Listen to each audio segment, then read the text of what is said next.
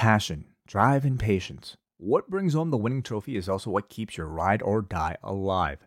eBay Motors has everything you need to maintain your vehicle and level it up to peak performance. From superchargers, roof racks, exhaust kits, LED lights, and more, whether you're into speed, power, or style, eBay Motors has you covered. With over 122 million parts for your number one ride or die, you'll always find exactly what you're looking for. And with eBay Guaranteed Fit, your part is guaranteed to fit your ride every time or your money back. Because with eBay Motors, you're burning rubber, not cash. With all the parts you need at the prices you want, it's easy to turn your car into the MVP and bring home that win. Keep your ride or die alive at ebaymotors.com. Eligible items only, exclusions apply. Hello, everyone, and welcome to the February edition of POST Puroresu. My name is WH Park, and uh, unfortunately, John Pollock will not be joining uh, me today on the show. He's he can't get uh, a babysitter to watch his uh, young son Max, and uh, that's that takes precedence over anything. But fear not, you won't be listening to me for the next oh I don't know ninety minutes or so. I do have a guest. Uh, we we announced him earlier this week on on the various shows John Way did from the Eastern Lariat. We have my good friend Dylan Fox. Dylan, how are you, sir?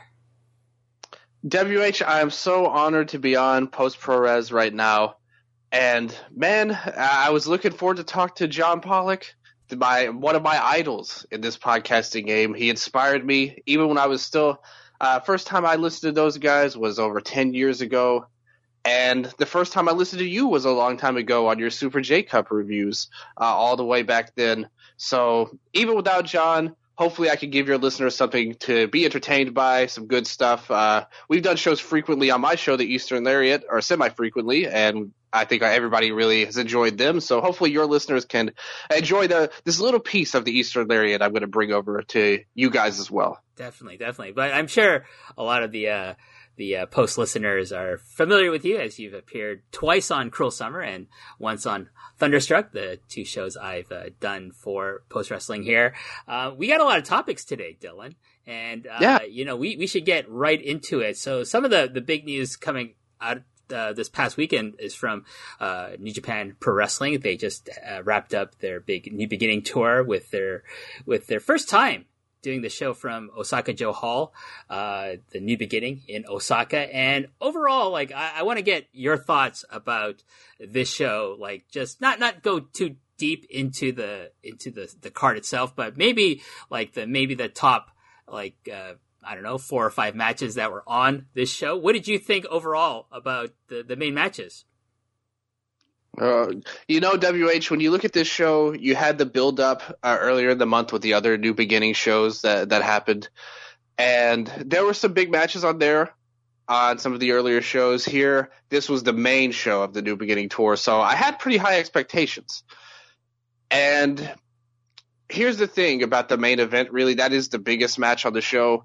Uh, I really feel like they were trying to do a more story based ba- main event, which makes sense considering the competitors and maybe their physical uh, limitations.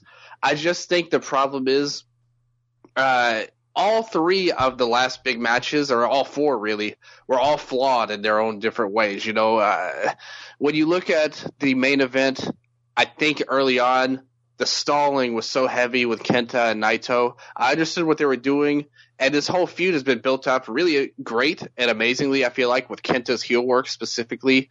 Here you had a you know a good 10, 15 minutes maybe of just literally just stalling for the crowd, doing heel work, and that added to the overall um, the overall time of the match itself. You had run-ins and stuff like that. If you listen to the Eastern Lariat, you know I'm not a big fan of that sort of thing, uh, the more sports entertainment style uh, of stuff. Though in this case, I will give you this. Uh, I don't know if you noticed this, WH, or you felt the same way I did, but match highlight for sure had to be when Bushi ran in and immediately got taken out to, to no avail. Uh, very, no, very fun. Because it was it, he was taken out by someone I, I dislike more than Bushi, which is oh, Jay White. Oh, Yes, that's true. That is true. I, I'm with you on that one. See, so I know John is a fan of Jay White. I listen to your guys' shows uh, many times. So I, I'm, I'm a totally different style than Jopo on this one because I am completely with you. Uh, I, I think I might like Jay White even less than you because uh, you've you've had to try and rein me in sometimes on my my dislike uh, of Jay White. But here, Uh, there was, I just thought it was very funny to get see Bushi get taken out, but even better to see Hiromu take Jay White out. That I really enjoyed. That was good. But uh, yeah, the funny thing about this match is, is that this was a 35 minute match almost, and by the time it happened, you had all this stalling at the start where nothing happened. I don't think the match ever really picked up until after Naito got busted open. Uh, and they had this huge bloody mess that he had here. And the crazy thing is that they could have actually have stretched this out even more for more drama. You know, like I think as soon as he got busted open, it felt like that they just weren't prepared for it. They weren't ready for it, and they went pretty much right into the finishing stretch right away. Uh, pretty easy win for Naito. Not easy, but you know it was one Destino that got it. It wasn't some big drawn out sequence. Uh, he got it right away. Uh, I think if they had drawn things out a little bit more, I think that was the best part of the whole match to me, and uh, they just really ran away from it. And I guess I can understand because Naito was probably like, "Get, get me out of here with this uh, Muta scale uh, mask that he was wearing here." But overall, I think there was too much stalling in the main event, and that was my main issue uh, with it. Well, I mean, I knew things were gonna go south as soon as I saw like you know Kenta coming out with the Bullet Club, and I was just like, "Oh, right. they get, they're gonna recreate that." that whole angle where like AJ did it. I think he did a title defense and he had like all the Bullet Club, like Gallows, Anderson, Tama Tonga, fucking the Young Bucks or something. And then, you know, it's all, you know what? Cause that all builds up to like, you know, Red Shoes doing his bullshit. Get out of yeah. here! Go to the back, and like, and they're pushing him around. It's just like he says he just comes across as such a wuss, like, and he's just doing his bad acting, and I'm just like, this is like that the match hasn't even started, and I think this is bullshit already. And and it's all designed to get Red Shoes over. That's that's I firmly believe that. And such garbage. And then we get the stalling, and I like Kenta. And here's the thing: I agree with you. Like the whole idea that the build to this was incredible because Kenta has been doing such an amazing job with his promos, and he's one of the best promos in all of wrestling regardless of whether you're speaking English or Japanese. And Naito's done a good job of building it as well. But like really, Kenta carried the brunt of promoting this match, I felt. And then, you know, he had all the stalling and I'm not a fan of that. And then I do feel there were, there were parts of the match that were you know, interspersed with, you know, good hard hitting strikes like the Kenta of old. And like once in a while we see him peek through in his run into Japan. Uh, but it's it's it's you know it's not that common. And I thought I was hoping we would see a bit more of that here, but we didn't. And you, you know you're right. It really picks up at the end when when Naito gets busted open hard way. I think he was his head was ramped into the the exposed turnbuckle, right? So maybe a little bit too hard. And then like it's just a crimson mask. I think he required like six stitches and eight staples something like that. Mm. Don't quote me on that, but akin to to that number of like uh, needing you know like stitches and, and staples to close up the wound. But uh, this match did not need to be 35 fucking minutes. Okay, like why can't we have a fucking match that's like 20 minutes? It, this is a real problem for New Japan. I really think because a lot of these guys, I'm sorry, they can't sustain my interest for 35 minutes. They really can't. Even like you know, I'm not a, I'm not down on Okada so much as like it seems like a lot of people are. Like, I I think even he now is like really stretching it with doing anything beyond 20, especially if it's not a title match like his match with with Taichi the week before. But I'm not a yeah. I I gave this match. I don't know. I can't remember what I gave it. I think it was like three. I think I gave it a gentleman's three just because like it was it was just too much for me. But they tried hard. I, I, have to give people credit for that. Let, us move down to the, the, yeah. the, the semi main. And uh, Jon Moxley took on Minoru Suzuki in a very, very highly anticipated match. I know, I know Wai was really looking forward to this. I think it was his most like anticipated match during this tour. I myself, I will give my thoughts. I, I thought it was okay, but again, too much brawling outside, too much like trying to be cute, and, and that's not what I was hoping for for this match. I was hoping they just beat the shit out of each other, and they didn't really do that, Dylan. I don't know what you thought about that. No, I mean I completely agree with you. Actually, like here's the thing: when Moxley came into New Japan, he had matches like against Juice, and that match versus Ishii in the G1, I think was easily one of the best G1 matches last year. Uh, came out of nowhere. I mean, it's Ishii, like who uh, only very rarely disappoints us, uh, and it's usually it's pretty much never his fault if it happens. But still, Moxley totally delivered, did great things, hard hitting wrestling, different style. It was so he came across so cool. And in this kind of match, to me, I think some people will like it anyway, uh, just because these guys have such a fan base surrounding them and a big aura surrounding them they're going to like it no matter what they do. Uh, but to me, it's like a lot of the stuff they did here was like instead of the violence and the stuff that you were talking about, it was like their idea to get this match over was let's make these like really cartoony faces at each other to show I like what we're doing instead of like actually bringing the what he brought versus Ishii. So I wanted to see more of a match like that versus Suzuki. Uh, but here it was a good match, I would say. Not bad. I liked it more than the main event, but it, it wasn't. It wasn't what it could have been to me. That's kind of my overall feeling on this Moxley versus Suzuki. And I think Moxley, in general, I think he had a really hot start. He like you know blew away everyone's expectations. Uh, if you watch AEW, I know he's pushed there as a main eventer, uh, cutting cutting great promos and things like that. But uh, he's really the last few months in New Japan. I think he hasn't uh, successfully, re, you know, recreated what he was doing at the start in the G1, where he really surprised me and was one of the one of my favorite performers actually during that tournament. Uh, here, I never got that. Like I said, to me, this was much more of a cartoonish version of Jon Moxley than I wanted to see, as well as Suzuki as well, who you have to say is just as guilty as Moxley uh, of those things. I think the thing about Moxley is that you know since the coming back to New Japan and like doing the challenge yeah. with with Lance Archer for the U.S. title is that he's wearing those pants. He's wearing the jeans, like his his AEW yeah. look, and and AEW Jon Moxley is good in AEW. I want to see Battle Arts Jon Moxley that we saw in the G1 climax. You know what I mean, Dylan? Yeah, he, he, he wore attire that looked strikingly like Takashi Sugiura's. He's not a Battle Arts worker, but that's who he reminded me of coming out. Uh, you, you, I completely agree with you. Give us the legit look, uh, the hard hitting style. Bring it back, like you know. And I think the problem is, uh, Umino's gone now. Shota. So I think he's lost his edge. I think Umino played much more of a role than we all wanted to admit in Moxley's run. And now that he's gone, Moxley needs to find himself uh, quick. Uh, I was also, I, I thought, I, I will say this. I like that he retained the title here because I think a lot of people were penciling in Suzuki uh, to get the title for a U.S. run because obviously uh, it's New Japan, so of course the titles don't make that much sense.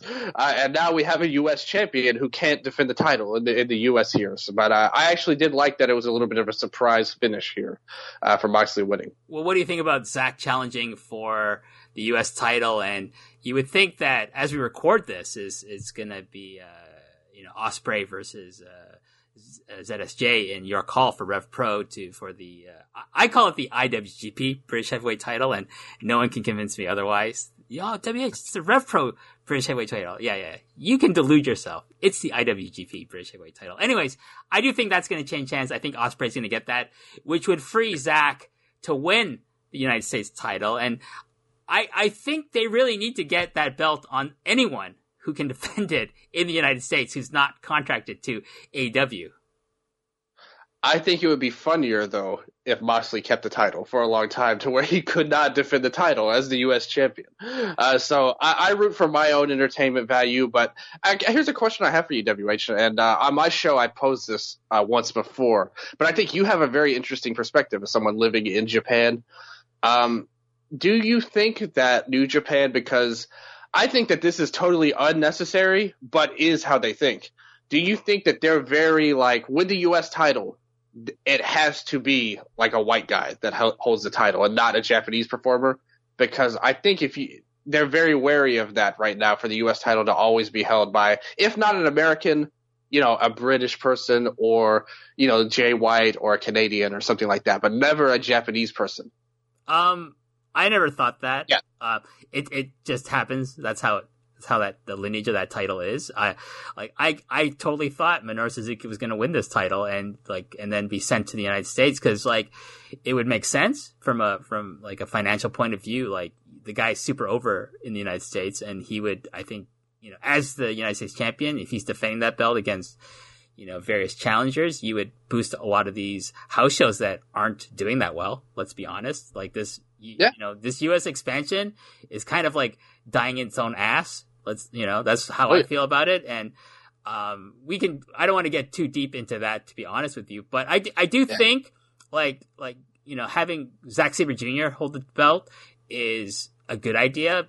Um, because I do think, you know, there's, I, I, I can just imagine the hilarity of his promos saying, well, darling, I'm the champ of the Brit fucking United States, this land of like Republicans. And, and I just see him going off on the Trump administration, which would be tremendous. Oh yeah, that could be fun. But like I said, your idea for Suzuki, that's that's kind of my point. Like putting it on Suzuki made perfect sense. Like why didn't they do it? And that's the only thing I can, can come up with is like every champion has been a white guy so far. Like, I really think that's how they think. I don't think it's a good idea. I think that's how certain people in New Japan think. And I don't know why, because actually the American fans, to me, as far as I see on the, the, you know, the Western fan base, they actually like, like, you know, the Japanese wrestlers better than the Westerners. Like, if you tune into New Japan, you, like, that's what you want to see. You want to see the New Japan style, not necessarily a sports entertainment style. I have always felt that way. Not not necessarily just you know white based on their skin color, but also the Americanized way that certain people wrestle. I think they would much rather see a Japanese style wrestler uh, more so than and someone like Suzuki can bring a little bit of both to the table. So I was really surprised that he didn't win here. As you, Zack, uh, that would be cool. Uh, you know, like you said, that he cut some very funny promos. But I think that ultimately this title does have to change hands, and now they have another white guy that can win that can win the title they seem to desperately want. Uh, that's that just what that's just how it feels like to me. Like that, it's this title's been around for all like what two years now, and it's been all white guys. So I feel like there has to be some truth to this. This is maybe a conspiracy theory on my part. Well, we'll we'll see within uh, by the end of the year if if it's only been Caucasian people holding this title, Dylan. Then then I will uh, allow you to have a victory lap on this show. How about that?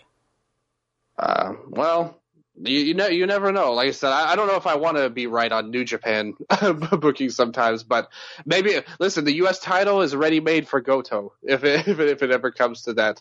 Uh, right now, in its current positioning, so you never know. You can't count. You can't count them out.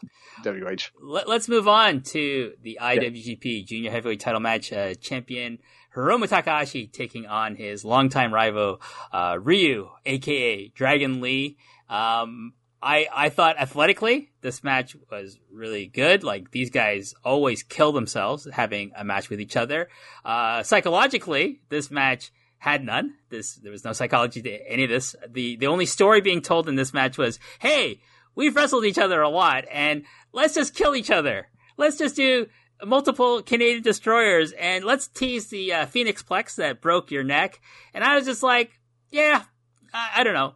I there are parts like the tope, like where where where yeah. like Dragon Lee, you know, put Hiromu on the on the barricade and then just torpedoed himself into him and sent him into the seventeenth row. That was good, and a lot of the spots were really good. But honestly, I really got desensitized by this match, and I I just didn't care. And I like both guys. I think you know, like some other people put it really well. I like these guys when they're wrestling other people. I'm I'm kind of tired of seeing them wrestle each other, Dylan. Yeah, see, again, we agree because like that was one of the points I made when Hiromu came back on my own show is that I hoped that they had held, you know, this match would be a thing that they really held off for a while because we've seen them wrestle so many times. I will say I think I like this match a little bit more than you, uh, to be honest. Uh, they did have a little bit of a story with Hiromu's uh, neck injury. Like Lee really went to that a lot. They teased that a lot. Uh, like you said, the the match flow itself was very very high paced. There really wasn't a lot of time to really move from one point A to point B. It was like move move move move move move uh, kind of thing. Uh, they did have a little bit of intensity early on, which kind of separated their match. But eventually, it all built into their match that they've had before many times. Uh, there's, at least the same style. They had different moves and stuff now than they used to, but still the pace of the match was the same. I could see where you're coming from, but on this show, like especially compared to the match that preceded it, uh, I thought this was actually a lot better uh, than a lot of the stuff that was on this show. To be honest, uh, this was my favorite match on, on the show. Uh, but you know, it, it, was. I can see where you're coming from though, and I, honestly, I feel the exact same way about you and that I hope that they focus on wrestling other people from now on because I think they're both very talented. And I love their rivalry. It's just we've seen a lot of this same style we've seen before. So that, that's just my feeling on it. I think we agree on that. But I, I like the match for what it was. Uh, you know, and it was very impressive that they were able to fill the time how they did. I just wish that you know, maybe, maybe this could have paid off into something a little bit more than they did uh, with the tease of the, the neck injury. I didn't want Hiromu to lose, but I think that they could have gone a little bit further with the next stuff. Uh, like you said, it was more like just doing a lot of moves over and over. There's never any moment of drama, so to speak, where it's like he's going for this, you know, devastating move that could put Hiromu out. Like, will he do it? Uh, there was no storyline like that really. It was just the moves spoke for themselves, kind of. So it was. I still thought it was a good match, though. I, I liked it for what it was, especially on this show. I, I thought it was a good match. It's just like I expected more. I think like maybe I'm a victim of my own expectations. Sometimes I think this show is just a perfect example of that. I will say this: like the chop battle, as as much as I did enjoy that on some level, to, to compare it to Kensuke Sasaki versus Kenta Kobashi is just a, a really bad take in my opinion. And and we, we won't go into that any more than what I just said there. Let's move on to a match I absolutely fucking hated. Jay White with Gedo taking on Sanada. Now, I'm gonna safely say that I'm probably the high man here on Sanada. I like Sanada. I don't. I but I understand why, like yourself. I know you're not a fan. I know like a lot of other people who I whose opinion I respect don't like Sanada. I get it. I think the problem with Sanada is like I think you illustrated this very well on your review of this show with with Striga was that there's a lot of sameness to Sanada. Like he wrestles essentially the same way and he hasn't really done anything to kind of like freshen up his act. Jay White is basically 2018 Randy Orton who can't shut the fuck up. That's that's who Jay White is. Like he just wrestles like this like he wrestles like a really boring style. Like I swear to God, there was a point where he had him in a chin lock, and I'm like, it's Randy Orton. He's Randy Orton, but he's Randy Orton who doesn't shut up. At least Randy Orton doesn't fucking yammer on incessantly like a fucking dork, and I and just drives me nuts. Like, and you know what? The thing with Jay White, here's the thing about Jay White that people maybe you know don't want to talk, talk about is that Jay White is there and he's in the position so Gedo can be on TV because I don't know, a third of his match, a third of any Jay White match involves Gedo doing his interference bullshit. This was the match that I'm most disappointed John isn't here for because I was looking forward to talking about this match with him uh, and seeing what we all thought about it. Uh, it, it, it. You know, concluding our own conclusions together. But first of all, before we even get to the match, there's something we we definitely need to address about this. Two of by far the worst beards that has ever existed in wrestling. I would say with, with Jay White Sanada, just a horrible, and especially for Sanada, his look was like his main drawing point for all these years. I feel like, and it felt like he went out of his way to go against it. So I don't know if he's like, this is like abstract, you know, a very very uh, abstract version of fashion. Uh, he's a fashionable guy. I'll give him that. We've talked about this many times, you know, on his Instagram. But the wrestling itself, first of all, I completely agree with you about Gedo and Jay White. That's really the main point of Jay White ultimately is that, you know, he exists for Gedo to have, be on and have a meal ticket pretty much for airtime on his shows and big matches. Jay, here's the thing about him. Like we all saw his Young Lion run, and I think even people like us who maybe aren't necessarily a big fan of the Switchblade saw a lot in him back in those days. Thought, man, this guy could be a great worker. Maybe one day he'll turn babyface. But like in this match, and like whenever I see him, I'm always looking like I want to I want to like him. You know, this was like my guy when he was a young lion. I thought he had huge upside as a worker.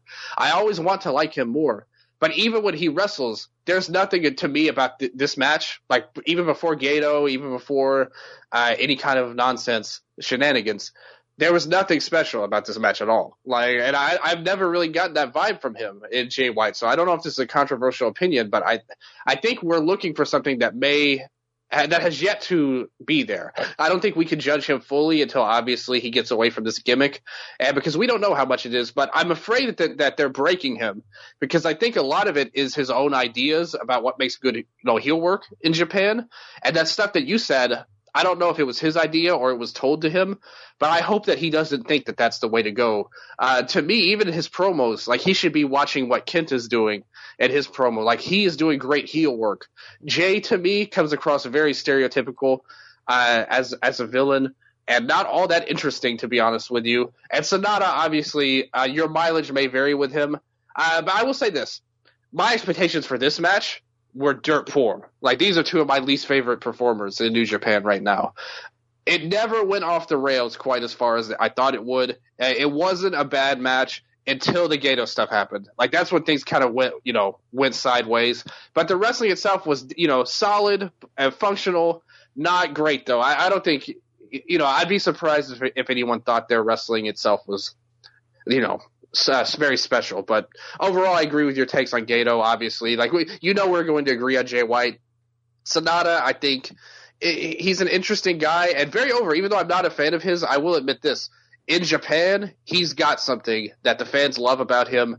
Uh, they have something with him, and he has a special connection. And if I were booking New Japan, I would protect that per- personally and push him anyway, even if I'm not necessarily the biggest fan of his work uh, or his look or really anything about him right now. Uh, still, though, uh, he's got a connection to the fans, and he had some over stuff here. That Paradise Lock, as stupid as it was, uh, got a huge reaction.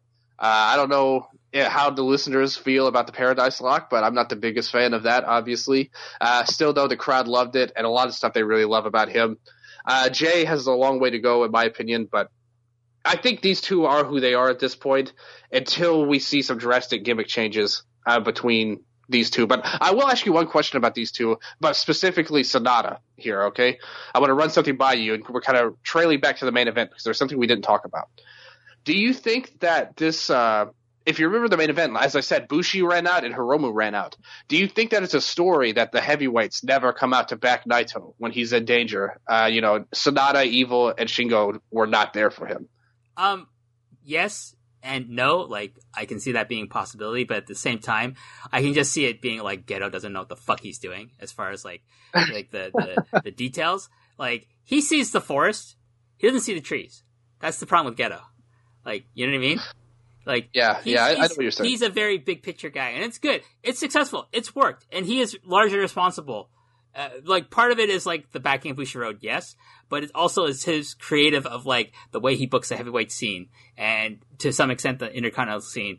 Like everything else is just kind of falls into his lap. I feel, um, but no, I can see it just being like, oh, just send Hiromu and Bushi out there. But it it could be like that what you're saying, and I think it would probably be the best thing for those three guys, like Shingo, Evil, and Sanada, to just turn on on on Tetsuya Naito. Like Evil and Shingo can be a new unit, and they should get like they should get Desperado to leave uh, Suzuki, Suzuki Gun and join them, and maybe one more guy create a four person unit. Sanada should just join like the regular army. He should just be aligned with like you know Tanahashi. I feel. Um, as far as his beard goes, listen, Sanada's obviously been like doing a binge and a marathon a marathon binge of the Planet of the Apes movies, and he's like the biggest fan of Dr. Zaius.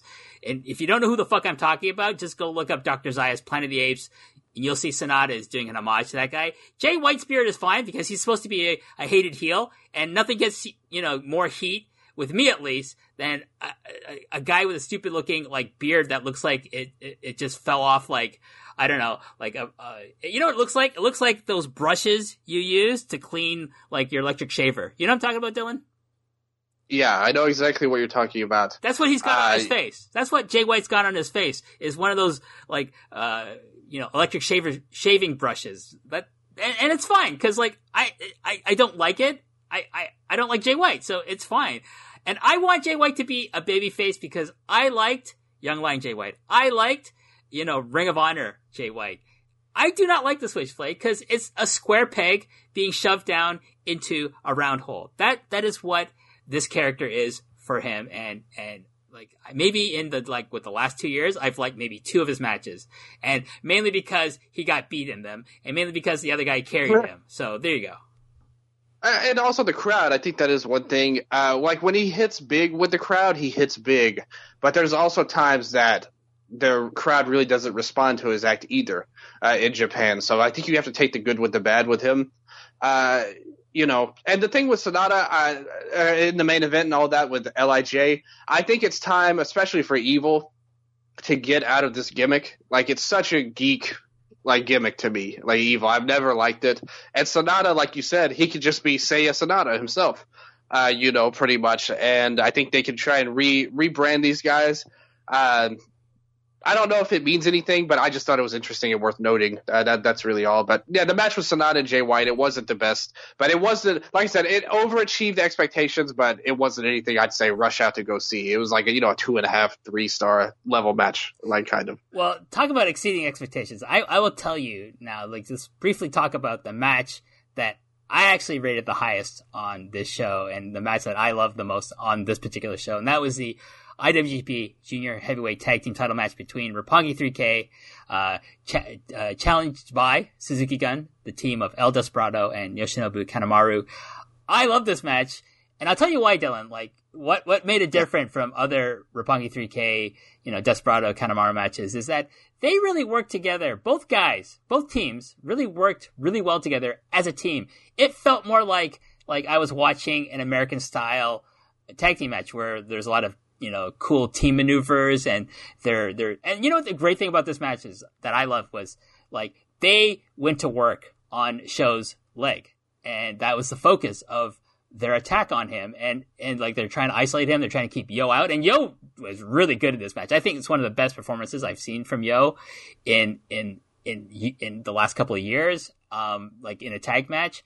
And I just thought Desperado Kanemaru was just like so good. They really felt like, you know, the Midnight Express or, or like the Andersons or, or Tully and Arn, like just, or the Heart Foundation, just isolating that one body part and showing, just working over. And he, he did a really good job of selling everything. And I love that the finish was a tag team combination move. It's not, it didn't devolve into like, oh, I don't know, two singles matches in one match, like like a lot of Japanese wrestling match tag matches are. Not not just New Japan, but like you see this in pretty much all of puro is like a lot of tag matches will devolve into like one guy's just trying to get the get his move on the other opponent and the other partner is holding the other partner outside of the ring. You know what I mean?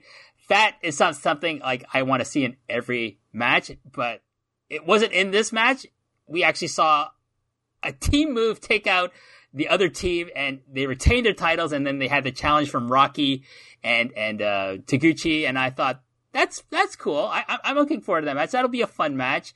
And yeah, I this is the match I actually love more than anything else on this show, Dylan. Yeah, it was a really good match. I, I think you know uh, one of the best Desperado and Kanemaru match, and It's funny you mentioned that uh, because those guys are fans of that style of wrestling. You know, the Southern Tag wrestling of old, and I thought they brought that style here. You know, uh, Kanemaru especially is somebody that I have been far from the biggest fan of in his New, New Japan run.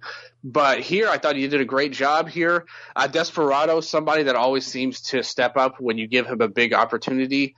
And SHO and Yo, the thing is, like, because they've been stuck in this tag title division, uh, first of all, it's booked pretty poorly. Uh, you know, like they never really get to have long reigns or anything like that. And just because there just aren't that many teams, I feel like they've kind of fallen by the wayside in, in a lot of ways. Uh, you know, SHO they still have something for obviously with his tease with Shingo. Uh, the other, you know, because remember when these guys left, a lot of people really liked uh, Komatsu actually more than SHO. Uh, Yo, in this case, they liked him better than SHO. And when he came back, it's like SHO was, uh, you know, showing up a lot. I actually always like SHO better, even even back then. But we'll see what ha- happens with these two. The tag match, though, it looks really great, and I love the idea of Rocky and Taguchi teaming up, just because it's something different. We've seen this same match with Desperado and Kanemaru many times. I think this was definitely one of the best versions of it, though. Uh, and all the matches we've seen they've had here, like you said, they had some good t- double team work here. They had the strong X that finished it uh, for our, you know Roppongi 3K. Uh, get some good stuff. Kanemaru even kicked out of the shock arrow. So, you know, it was a good match, like really strong stuff here. Not anything uh, crazy in terms of a storyline because it's just the junior tag titles. But I like that they're trying to do something different with these guys, and hopefully it carries over. I think Yo, especially, like you said, he looked really good here when it comes time for the best of the Super Juniors, he's somebody that really needs to step up because he, you know, he's been kind of overshadowed by SHO for the last year or two. Uh, if he can really get things in gear and take that next step forward, I think that's best for both of them. And we'll see. Uh, and they'll be great additions to the junior heavyweight title scene, uh, whether in tag team or singles. Like I, I really think that they can be guys that you can have up in the title mix. You know, main event, not main event of the show, but main event in terms of the junior heavyweight division. Uh, you know, top tier of that. So I really like the match. I completely agree with you. Uh, one of the best on the show, and uh, everyone should watch it. I would say. Yeah, and uh, just as a quick note, I just want to say my favorite like matches overall on this New Beginning tour uh, were the week before, uh, February 2nd, uh, in Sapporo, night two of the New Beginning shows there. I loved the, the Rev Pro, sorry, IWGP, Undisputed British Heavyweight title match between Zack Sabre Jr. defending against Will Ospreay. I went full five stars on this. I wow. absolutely loved it. I absolutely loved it. It was like, it's my, my, probably my match of the year so far. Um, we'll see if it stays that way. But I, I love this match. Everything about it just like speaks to me as a wrestling fan. I love this match. Uh, the other match I really loved was the night before, uh, February 1st, uh, never open weight title. Shingo Takagi takes the title from Hiroki Goto. And you made a good point. I, oh no, Striga maybe made the point that, you know what I would love to see? Hiroki Goto and Shingo Takagi forming a unit. Maybe get evil. Evil becomes Watanabe. He drops the shit the evil shit. That's like his Muta gimmick, right? Like when he needs to like bust it out, he can become evil in the future. But from now on, just be be Watanabe. You know, maybe he, Goto takes him under his wing. He he gives him a spare set of his pants and kick pads. They go to like the shrine together. They go to waterfall and pray to the you know the gods to like save Evil's career. And and they form this unit that just beats the shit out of people. I think that would be awesome, Dylan. Yeah, like I said, yeah, when he said that, I, I completely agreed with it. Uh, Evil, I've been on that train for like years. That that that gimmick needs to go. It is holding him back, and I think now the sad part is, it almost feels like it's almost too late for him. Uh, even when he did stuff like the baseball spot that used to get a reaction, and even against Ishii, it was like it was really kind of like flat when he did it. Uh, so he really needs to be rehabbed, I would say, going forward. Uh, Shingo, to me, that was the best match of the whole week. The this all this was Shingo and uh, Goto to me. Uh, but you know that that was the match. I, if you're not familiar with me on Eastern Lariat, I call these matches soul food type of matches. I'm from Memphis, you know, so we have soul food a lot, and that's what this was to me. This was like the best version of some, you know, Memphis style slab of ribs, some dry rub, things like that. Uh, it's it's all good. When it, even when it's not the best version of their match, it's still good. And this was a very high quality version of their match, so it was really good. Uh, so I really liked the Shingo and, and um, Goto match. And as far as Ospreay and Zack, I thought that overachieved on my expectations too. Uh, you know, I, I really liked that match, and I'm not the biggest Ospreay fan. He's somebody like sometimes I think he's like one of the best, you know, in the company, and then sometimes he he does some stuff that takes me out of his matches. Uh, but here, I thought they tried a different style of his match too, and I thought, honestly, you got to give Ospreay some credit here. Uh, they did much more of a Zack style match, and Ospreay totally hung in there with him and did a good job, I thought. And I thought I was really impressed with both of them in that match. Zack is really doing some good work lately. Um, I haven't always been the biggest fan of Zack in New Japan per se. I know a lot of people really like him, and I love him outside of New Japan. I just feel like a lot of the times we we don't get the best versions of him in New Japan. But when we've seen recently in some big matches uh, outside of the Dome, which you know it was what it was. It wasn't even that big of a match, you know, with the Rev Pro title. But you know, he's been stepping up lately, and I've really enjoyed him, and I really liked that match too. Those were to to me, those were the two best matches: Zack and Ospreay, and Goto and uh, Shingo to me. Okay, let's talk about uh, before we pivot away from New Japan. Let, we got to talk about some of the big news coming out of uh, these shows, like some of the big announcements. Uh, number one would be on August 22nd, which is a Saturday in uh, New York City, at Madison Square Garden. New Japan will be holding their own standalone show, nothing related to Ring of Honor. It's going to be Wrestle Dynasty, and it's it's been called.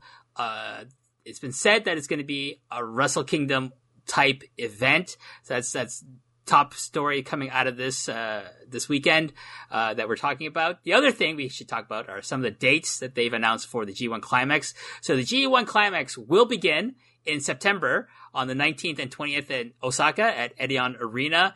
And then on September 27th, it will go to Kobe World Hall. So I, I assume in that, you know, seven day period, they're going to probably go to like maybe Fukuoka, which is, you know, closer to Osaka than it is to Tokyo. I don't think they're going to come back to Tokyo. They'll probably do something in the Kansai region, uh, some shows, some G1 shows, and then they're going to move to Kobe World Hall and then go back to Edion Arena, uh, on October 10th. So you, you got to think they're, they're hanging out in the, the southwest part of Japan, around those islands, and then uh, they're gonna probably move to the final three nights. And I'm gonna try to go to the uh, at least two of those. Uh, Dylan, I'm gonna try to go to uh, October 16th and 17th at Sumo Hall uh, for for the G1 uh, block finals. I don't know if I'm gonna watch the finals live. I might just go home for that. We'll see. But uh, that's big news. The uh, of course the other big news is that uh, you know World Pro Wrestling is going to come back to uh, you know terrestrial TV on a good time slot. What would they call the golden time slot? Friday nights at 8 p.m. on uh, the satellite station BS Asahi. So we'll talk a bit about the difference between TV Asahi and uh, BS Asahi when we get to this story. But first of all, what are your thoughts about Wrestle Dynasty at Madison Square Gardens uh, in, on August 22nd, Dylan?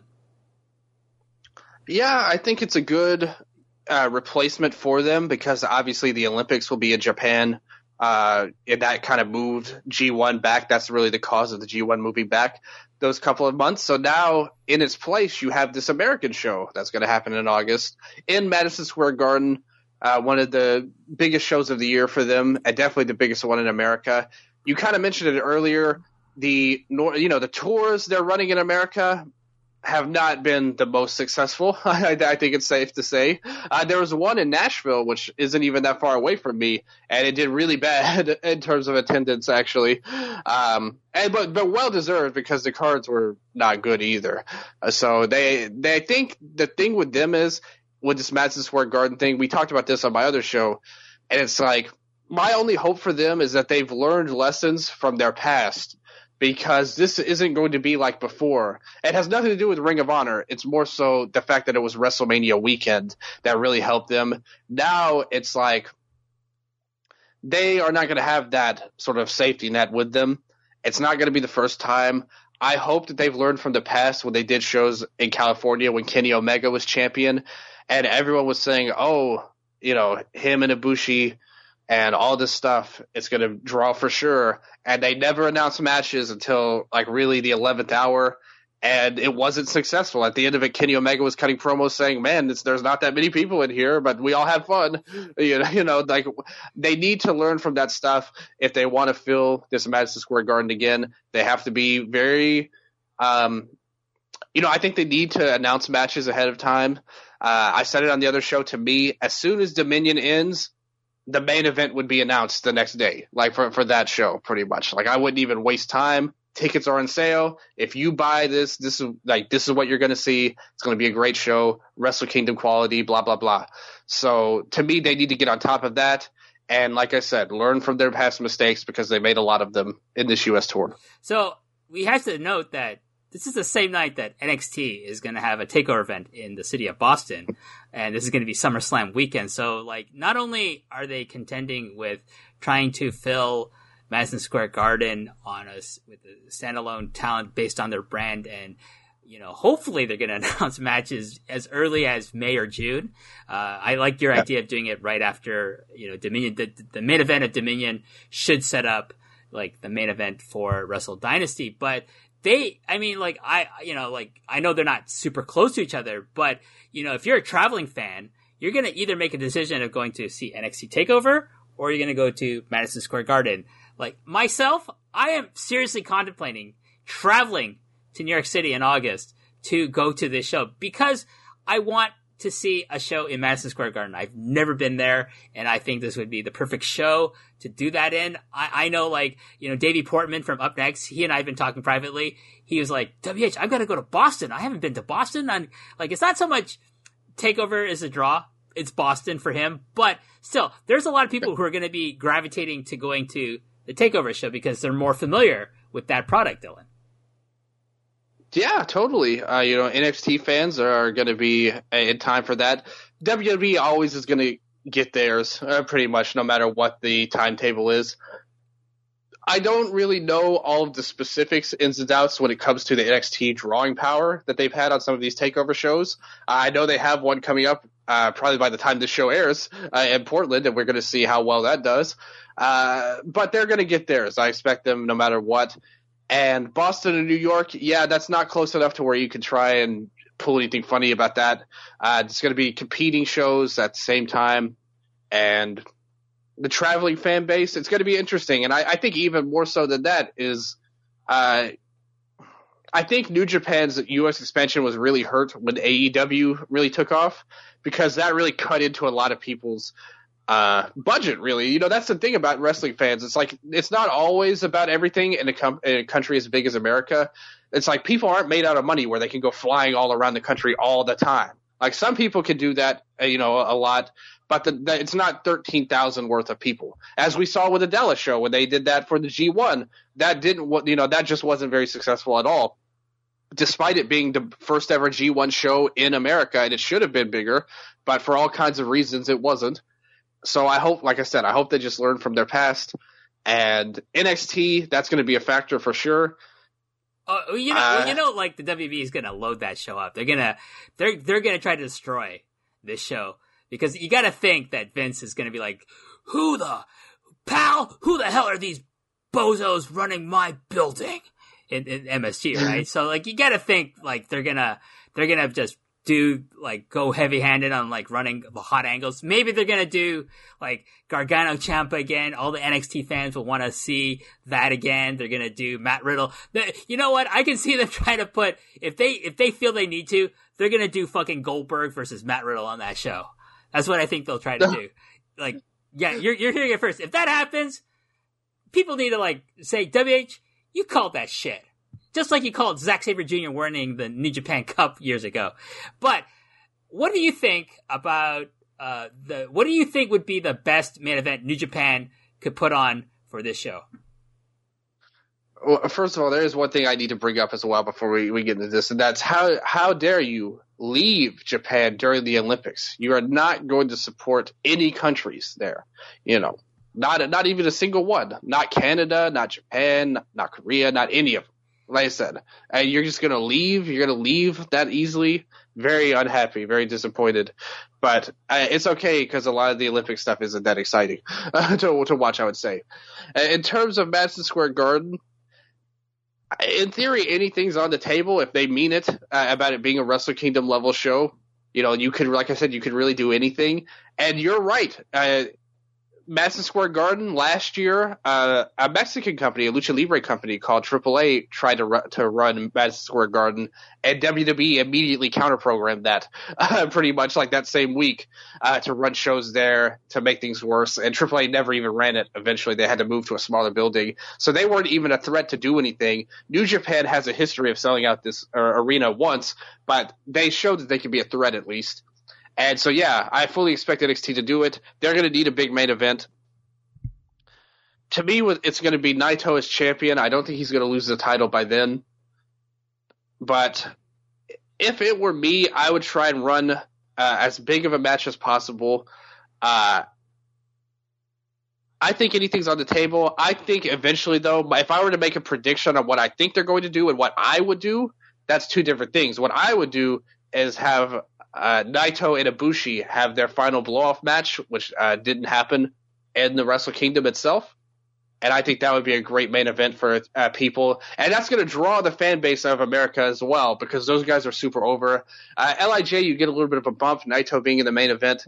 Uh, I would go with Naito and Ibushi. What I think they're going to do is Switchblade getting the title shot against Naito because we've already seen his underling in Kenta get a title shot already this year, and they have that storyline waiting in the background. Hopefully, they blow it off before that time comes.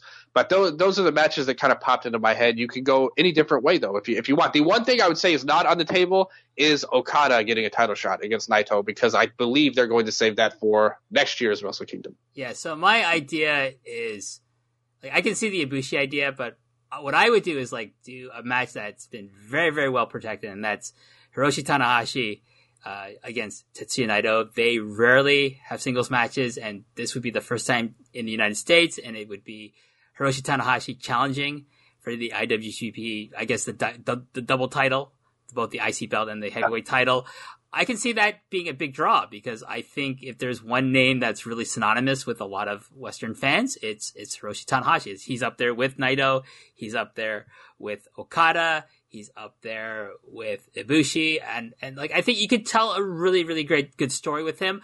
I honestly don't think they're gonna go with Jay White, like because I I don't think Jay White has proven himself to be a draw really in Japan, uh, or or or in the United States. Like like I I I don't I can't off top of my head. I could be wrong. Like if someone points this out to me, that's fine. But I I don't think of I can't think of any show where he he drew like that you know enough people to say like he's a draw. Like we can he can carry a show this big on his shoulders. I don't I don't think he's proven that. I don't think they would entrust that to him. I think he's he's cooled off a lot since the dome.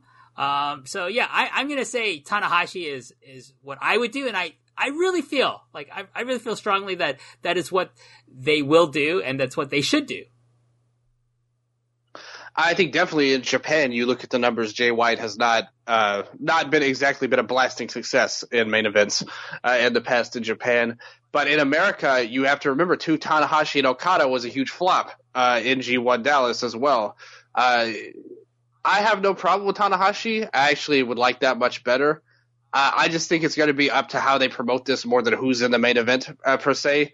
Uh, Tanahashi, I love a lot. I think that match would be great. I love their series, and I, Naito, he's a real another one of these hot and cold style of workers. I think at this point he's been through a lot of damage. His body's been through a lot. But those matches with Tanahashi a couple of years ago, I thought were tremendous matches. Uh, so that's something the fans would love. And hopefully Tanahashi, like you said, him and Madison Square Garden, it does feel like he was like made for MSG in a lot of ways. That would be huge for him. So, uh, you know, I, I think if you think about it, he that's something where he could say like, look, the fans love me in America. Put me in the main event. This is where I belong. This is where Shawn Michaels and Kurt Angle, some of my idols, they wrestled. Like, put me in there. I could do, you know, put it on my back. I could carry it one more time and they could go for that. I could totally see that happening. Actually, um, you know, it would be great. I think they might try if, like I said, if this is a true Wrestle Kingdom show, they may try and have multiple big matches. Uh, and with uh, Tanahashi and ironically Ibushi, uh, that since we both predicted them or wanted them, I guess, they're stuck in this tag title situation now. So they may try and say, well, we could have one big match for the title and also a big match for the tag titles and also this other big match with Okada. Uh, you know, you don't really know what their mindset is going in. Uh, with G- Gedo, what he's thinking, you never really can tell with these things. But Tanahashi would be a great pick, though, if, if he did get the main event. Now, uh, a kind of side uh, story or like side idea that I had was I think Bushiroad should bring Stardom over with them. Maybe run a Stardom show in a smaller building. Maybe I don't know the Manhattan Center. Maybe like uh, the Hammerstein Ballroom or something akin to that in the in the New York area, and, and then maybe have a dark match on the on the Wrestle Dynasty card itself. What what do you think about that idea? Because I, I really think it, it would be a good way to bolster the the weekend without you know, sacrificing like any of the New Japan talent in matches that you want to kind of keep them fresh for the Madison Square Garden show. Yeah, the uh, the dark match wouldn't have to air either, so you wouldn't have to worry about any uh, potential TV deal troubles or anything like that. Uh, so it, it, would be great, I think. I, I, and I think the Stardom product is awesome. Like right now, I think they're actually even better than New Japan uh, in general at the moment they could have great shows in America. I think the the women of Stardom would be really motivated by coming to America for their own show. Uh, get the the booking behind them. Like you said, it would have to be a smaller building right now, but depending on how again that they promote it and what they do with it, I think that that could definitely be successful. And just the fact that they would do it would motivate the roster. And they're on a really hot streak. They're on a huge hot streak right now in Japan in terms of drawing success. And I think this would just be the next step, and really an obvious next step. I completely agree with you that they should do that, and there's no good reason, in my opinion, not not to do it. Actually. Okay, and let's move on to the G1 Climax. It starts in September. Uh, and it runs through to the, the middle of October. What do you think about this shift? Obviously, it's precipitated by the, you know the, the, the Olympics running in Tokyo in the, in the, month of August, the traditional time frame of the G1. But uh, personally, I gotta say, I love it. Like I I hate going to G1 shows in the summer. I hate doing anything in the summer because it's so fucking hot here, Dylan. You named a, a podcast series about about it practically. Exactly. Uh, how Bruce Summers there. Yeah, all I know is I'm just disappointed that you won't be there for the Olympics. Uh, you know, but don't worry, I, I, may not be in Japan, but I will be proudly supporting uh, uh, both China and United States, uh, both sides of me, and all of their Olympic uh, trials. Okay, I guess you could say. Let me just but, make one point here. The entire population of Canada lives in Tokyo, and then you're gonna get all these really? people coming to, uh, you know, invade the city and the surrounding area to watch the Olympics. Dylan, I'm gonna tell you right now, this Tokyo cannot handle that many fucking people. It, it has enough problems trying to, you know, handle its existing population. The added addition of, I don't know how many thousands extra people who don't speak the language and, and, and, and just gonna put this massive strain on the infrastructure. You couldn't fucking pay me to go to Tokyo in the month of August. You really couldn't. Like seriously, this, this place is gonna be a fucking mess. And I am more than willing to not only escape Tokyo itself, like not even go there, but to get out of the country would be a good idea as well. And, and maybe Dylan, you should think about heading to New York City and maybe we can meet up and watch some Wrestle Dynasty and maybe some Stardom if they, if they have that show as well. Oh, I love that idea. Like I said, I, am hopeful that that could happen right there uh, all about it, all about New Japan. Although I've I've dodged New Japan even in my home state thus far, so so we'll see if if I make the travel to a whole other part of the country to do it. But I would just to meet you though, WH, it would be worth it for sure. Uh, big matches. The G1 itself, like you said, I think it's great actually. Uh, it cuts out all the nonsense because every year after G1, there's this huge lull because it's like we know what the main event of Wrestle Kingdom is going to be let's get on with it. Like, pretty much like there, there's no drama in Evil beating Okada for the title. I'm sorry, at King of Pro Wrestling. Like it's, it's we know it's never going to happen, uh, and it's just a big waste of everyone's time. Uh, financially successful for for New Japan, I will give them that. Financially successful, yes, but from my fan perspective, it's time to cut the fat. Get for, from the New Japan, be, and you're knocking on the door. Maybe World Tag League next, and then Wrestle Kingdom's right around the corner. So very much approve of this change, and I hope they keep it even after the Olympics uh, leave, and hopefully nothing bad happens with the infrastructure of Japan thanks to the Olympics. All right, and finally, as far as New Japan goes, we're going to talk about World Pro Wrestling on uh, BS Asahi uh, Friday nights at 8 p.m. The golden time period, as it's called here in Japan. Um, this is prime time. This is really big news. I I like so people should understand that. Uh, TV Asahi, which is like the kind of like it's one of the big four networks here in Japan. It's it's usually you know included, and you just buy a TV, you plug it in, and you get like these terrestrial satellite, uh, like these terrestrial television uh, uh, stations. It's it's, it's kind of similar to the big four in America. What CBS, ABC, NBC, and Fox. So we have Fuji, uh, TV Asahi. Uh, what is it? Uh, Nippon TV, and um, we have TBS, Tokyo Broadcasting System, and we have the NHK, which is kind of like you know, like kind of like the BBC, the Japanese version of the BBC. It's it's run by the government, it's owned by the government. So you have these other things called BS stations. So there's BS Fuji, there's BS uh, uh, NTV, and then there's BS Asahi. So BS Asahi is essentially what you would consider a cable channel. So this is the equivalent of like I say, I guess the USA Network. This is the equivalent of uh, TNT. So not every home gets it, but most homes get it. And like the exposure for New Japan being on BSI on a Friday night at 8 p.m. is just massive because the the possibility of penetrating into a wider audience has just increased like a thousandfold, Dylan. Yeah, and wrestling historically has always gotten like uh, a bit of a bad rep, and I think a lot of people on the West are kind of surprised that New Japan didn't always have the spot already, like a spot similar to. I'm sure they figured that it's just like WWE, just in Japan, but it's really not like that. They were in the graveyard shift for all these years. And even when wrestling was even, you know, was in, you know, near its peak. And the example I gave was when Noah was at its peak running the Tokyo Dome, um, they had a, like, it was a huge deal for them to get a prime time slot in 2005. Misawa Kobashi, first time in Noah. Uh, and it was like, that was a huge thing to get out of the graveyard slot. Then, um, and Kawada cut like a promo on Misawa and got everyone in trouble uh, at the end of that show. And that's why he wasn't there for like five years. But then you have New Japan now getting a, a golden slot on TV Asahi. Huge news. Like this could, uh, I said it on the other show, like this could in theory set fire to the company all over again uh, and make things even bigger than they were already. Uh, great news for New Japan, cannot be understated. And I think, you know, unless you have the knowledge of the Japanese TV systems, which many people don't, obviously, and there's nothing wrong with that. Uh, it's just a, a whole different way of, you know, a whole different thing pretty much. Uh, you can't really appreciate it as much, but for this company, this is absolutely fantastic, huge news for the, the wrestling fans in Japan. Okay, let's move on to All Japan Pro Wrestling and uh, some news coming out of there. They had a big show at Korakuen Hall. It drew 1,687 people.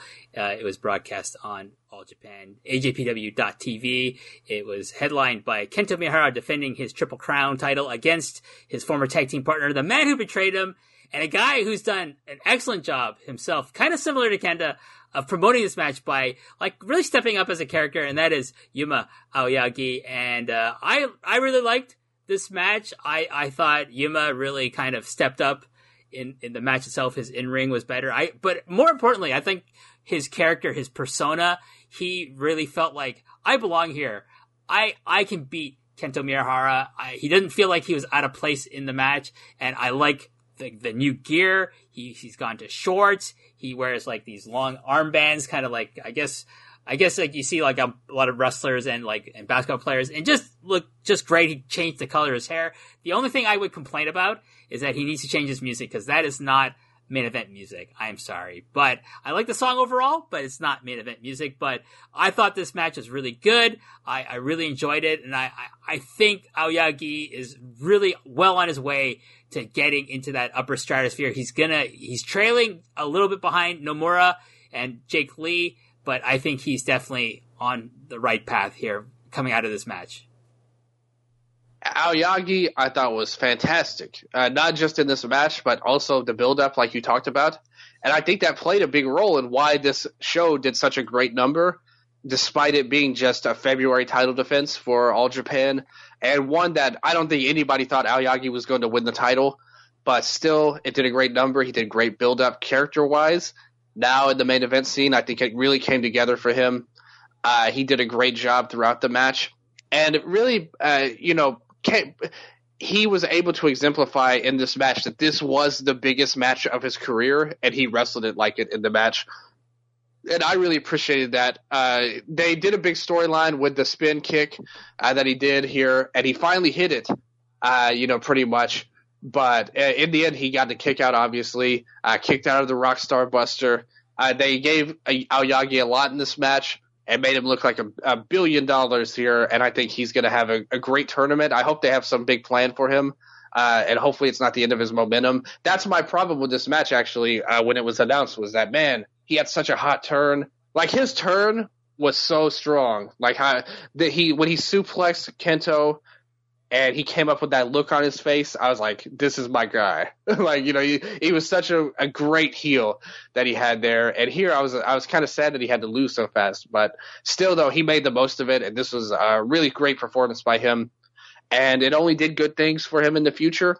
Kento goes on his way to continue his quest for Kawada's record. And that's really the prevailing story of all Japan right now. Yeah, he's going to be, uh, you're trying to like he's he's he's t- he's at ten now. He's going for eleven. he's going to face Suwama. Um, I, I don't think he's losing that belt until after the Champions Carnival, which we'll we'll talk about because we're going to talk about the participants. They announced all the participants for that, but like I think it's safe to say he's probably going to beat Suwama, and he's probably going to go into the Champions Carnival as a champion. And coming out of it, I think we're going to see maybe the person who's going to finally take the belt off of him. Uh, let's move on to the rest of the show. We're not going to talk about all the matches, just the big, the big kind of notable matches. Uh, all Japan World Tag Team Title match, the Violent Giant, Violent Giants, sorry, Shuji Ishikawa and Suwama taking on uh, Lucas Steele from the UK and his tag team partner uh, Shika, Shigehiro Irie. And this was okay. Too much interference in my in my opinion. I just wanted like two these two these four guys just beating the shit out of each other. You got a little bit of that, and I like the the closing stretch, but all the stuff in the middle with like Purple Haze, the the, the you know the, the heel group that they're part of interfering. Just it, it, you said it really well on your review of the show on Eastern Lariat. It, it was like the what was it the dark uh, who are they called the the dark dark agents Dark Kingdom. The Dark Kingdom. That was like with Kenzo, right? And the yeah, and the, the Dark Agents are yeah, and the, uh, the and the guys from the and the Lucha dudes that were in that group. That was shit. They were terrible. It's it's as bad as the Voodoo Murders, which which was shit as well. I would think that this is an aberration that maybe I don't think this any of that stuff got over. So it's okay on on the undercard, Dylan. But you, you shouldn't have this in title matches, especially when you the fans want to see Ishikawa and Suwama like have a hard hitting match, and especially if they can unleash their their grumpy inner grumpy old man on two younger guys, that's even better. Yeah, you know, this purple haze stuff just isn't doing it for me. Uh, I didn't hear. I'll, I'll, tell you that right now. And they've been doing this for a long time now in all Japan, all ever since the days of the Voodoo murders and Taru in All Japan. I know you remember them, and they did it again with Dark Kingdom and Kenzo. It wasn't the greatest. Uh, even Masahiro Chono joined that group at one point. This is, um, you know, waist deep into the uh, Shiraishi era of All Japan. Uh, I remember when Kento first came to All Japan, they actually recruited him to be in Dark Kingdom. Uh, that was a storyline, but uh, unfortunately, he never found his way there. And this Purple Haze stuff, it just that's not for me at all. I didn't like it. And hopefully they get far away. And these guys don't even make any sense in this group because they started out with like, you know, Izanagi and Zeus and, and these guys. But where does Irie and Lucas Steele fit into this uh, God's gimmick that they, they have going on with Purple Haze? And why are why are they doing this? I, I don't well, like anything well, about well, it. Well, listen, Dylan, let, if you give me a chance, I'm going to explain where they fit in as gods. Irie is the god of eating. All right, he's he's a food god obviously. All right. Lucas Steele is obviously the god of mullets. You know? Uh, is that a thing? I need to. Is that a Japanese thing? No, why would it be a Japanese thing? He's he's from the UK. He's a white dude from the UK. It's a British thing. Obviously, he's channeling the you know the hair of one Mike Awesome, the late great gladiator. So like yeah, this guy looks like a younger version of Mike Awesome, don't you think? Oh yeah, I, am a fan of him. Like I, I like Irie too. I like all these guys actually, like in the group, just not the presentation and what it, it signifies. Because Steele, uh, another example of a hidden gem for all Japan, but you're totally right. Looks just like Gladiator, Mike, Mike Awesome here, uh, and hopefully he can have a chance to show that in the Champion Carnival that he can wrestle like him too, and uh, you know be somebody that they can build around for a while. But just this match, the purple haze stuff has got to go. Like I said, I'm, I'm not a fan. I, uh, I, I don't mind it as much as you do. But We'll see. Hopefully they, they, they pivot away from interference and more to being just like, you know, assholes in their matches instead of like cheat, cheaters. You know what I mean? Uh, let's move on. Uh, All Japan uh, World Junior Heavyweight title match. My favorite match of this show.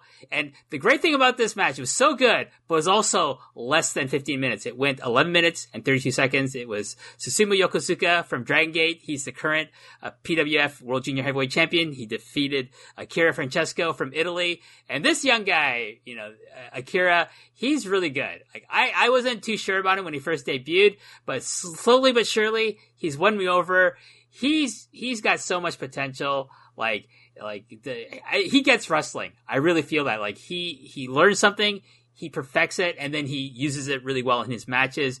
And Susumu Yokosuka is one of the best bases for someone of Akira's style. He's really good at working with younger wrestlers and kind of like pushing them, pushing them to like kind of achieve, uh, you know, their potential. He's he's he's done it for years in Dragon Gate. And if you're not really familiar with Susumu, go out watch his stuff in Dragon Gate. He is one of the best wrestlers in that company in the in since he debuted in part of uh, M2K. And I love this match. Uh, is is probably my favorite match on this show, Dylan.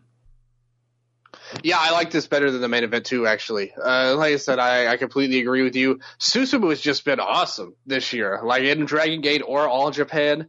Uh, he's really uh, been motivated, and when he won the title, uh, I, I had mixed feelings on it because I was like, man, Sato should win this for Aoki. I'm a huge fan of, of Sato anyway, but I love that match. But then it's like Susumu is like such an awesome worker that it's like, man, you get all these fresh matchups, so it's still cool anyway. And now you have this match with Akira completely agree with you again about Akira. I think that this guy, it's amazing that they even found him. This guy comes from Italy, a place where wrestling is very, very low on the to- on the totem pole. I don't know how he got so good at this, or, or who who taught him, what, where he learned, what happened. But like you said, he really understands it. And the best part of him in All Japan, I think he's a perfect fit for this company because he brings something different to the table. Like none of the other juniors wrestle like him. He does a great job at it. I think he's a phenomenal performer at, at, for his age and his experience level. And Susumu, to me, if you ask me who's in my wrestler of the year running, like in ring wrestling of the year, uh, Susumu would have to be up there. He'd, he'd have to be a top 10 candidate for me right now. Between the Sato match and this, I thought this was the perfect first title defense for Susumu. Uh, did a great job. Perfect time you know, 11 minutes, 11 and a half minutes was great. Uh, he took Akira out with the Jumbo no Kachis, uh, hit him with a Yo- Yokosuka cutter. It was awesome. Great, great match here. Really loved it. And finally, uh, the the last match that I would recommend people to watch is for the All Asia Tag Team Title match. Uh, it, it, featured Jin, the, the new unit consisting of Jake Lee and uh, Koji Iwamoto, along with Naoya Nomura, Ayato Yoshida, and Fuminori Abe. But here we have Lee and Iwamoto. They're the the, the, the long reigning all Asia Tag Team uh, champions, and they took on the team of uh, Black Menso-re and Takao Omori. And I love this match. I thought it was just a really great showcase of Iwamoto and Lee's t- uh, teamwork and how like good they work together as a tag team. And like, listen, and Menso-re and Omori are a fun tag team. This match was less than 10 minutes, and that's perfect because you don't need more than 10 minutes to beat Black Menso-re and Takao Omori. And I say that as someone who likes Black Menso-re. I generally hate Yohei Nakajima, but him as Black Menso-re, I quite enjoy. And him teaming with Takao Omori is, is really interesting because they have this like really bizarre chemistry that really, really, really, really works well for them, Dylan. First of all, I have to give big shouts out to Jake Lee and Iwamoto for this Jin group, clearly shouting out uh, MC Jin, the best battle rapper ever. Uh, so I will give them that. Uh, as far as Omori and Menso-re go, uh, obviously I was wearing my Omori shirt that, that I have here. Um, my his Get Wild shirt that I have and supporting him strongly. But unfortunately, no, Jin got the win here. Uh, and Iwamoto looked really good here. Uh, they really made sure to put him over. Uh, he actually got the pin with the Koko no.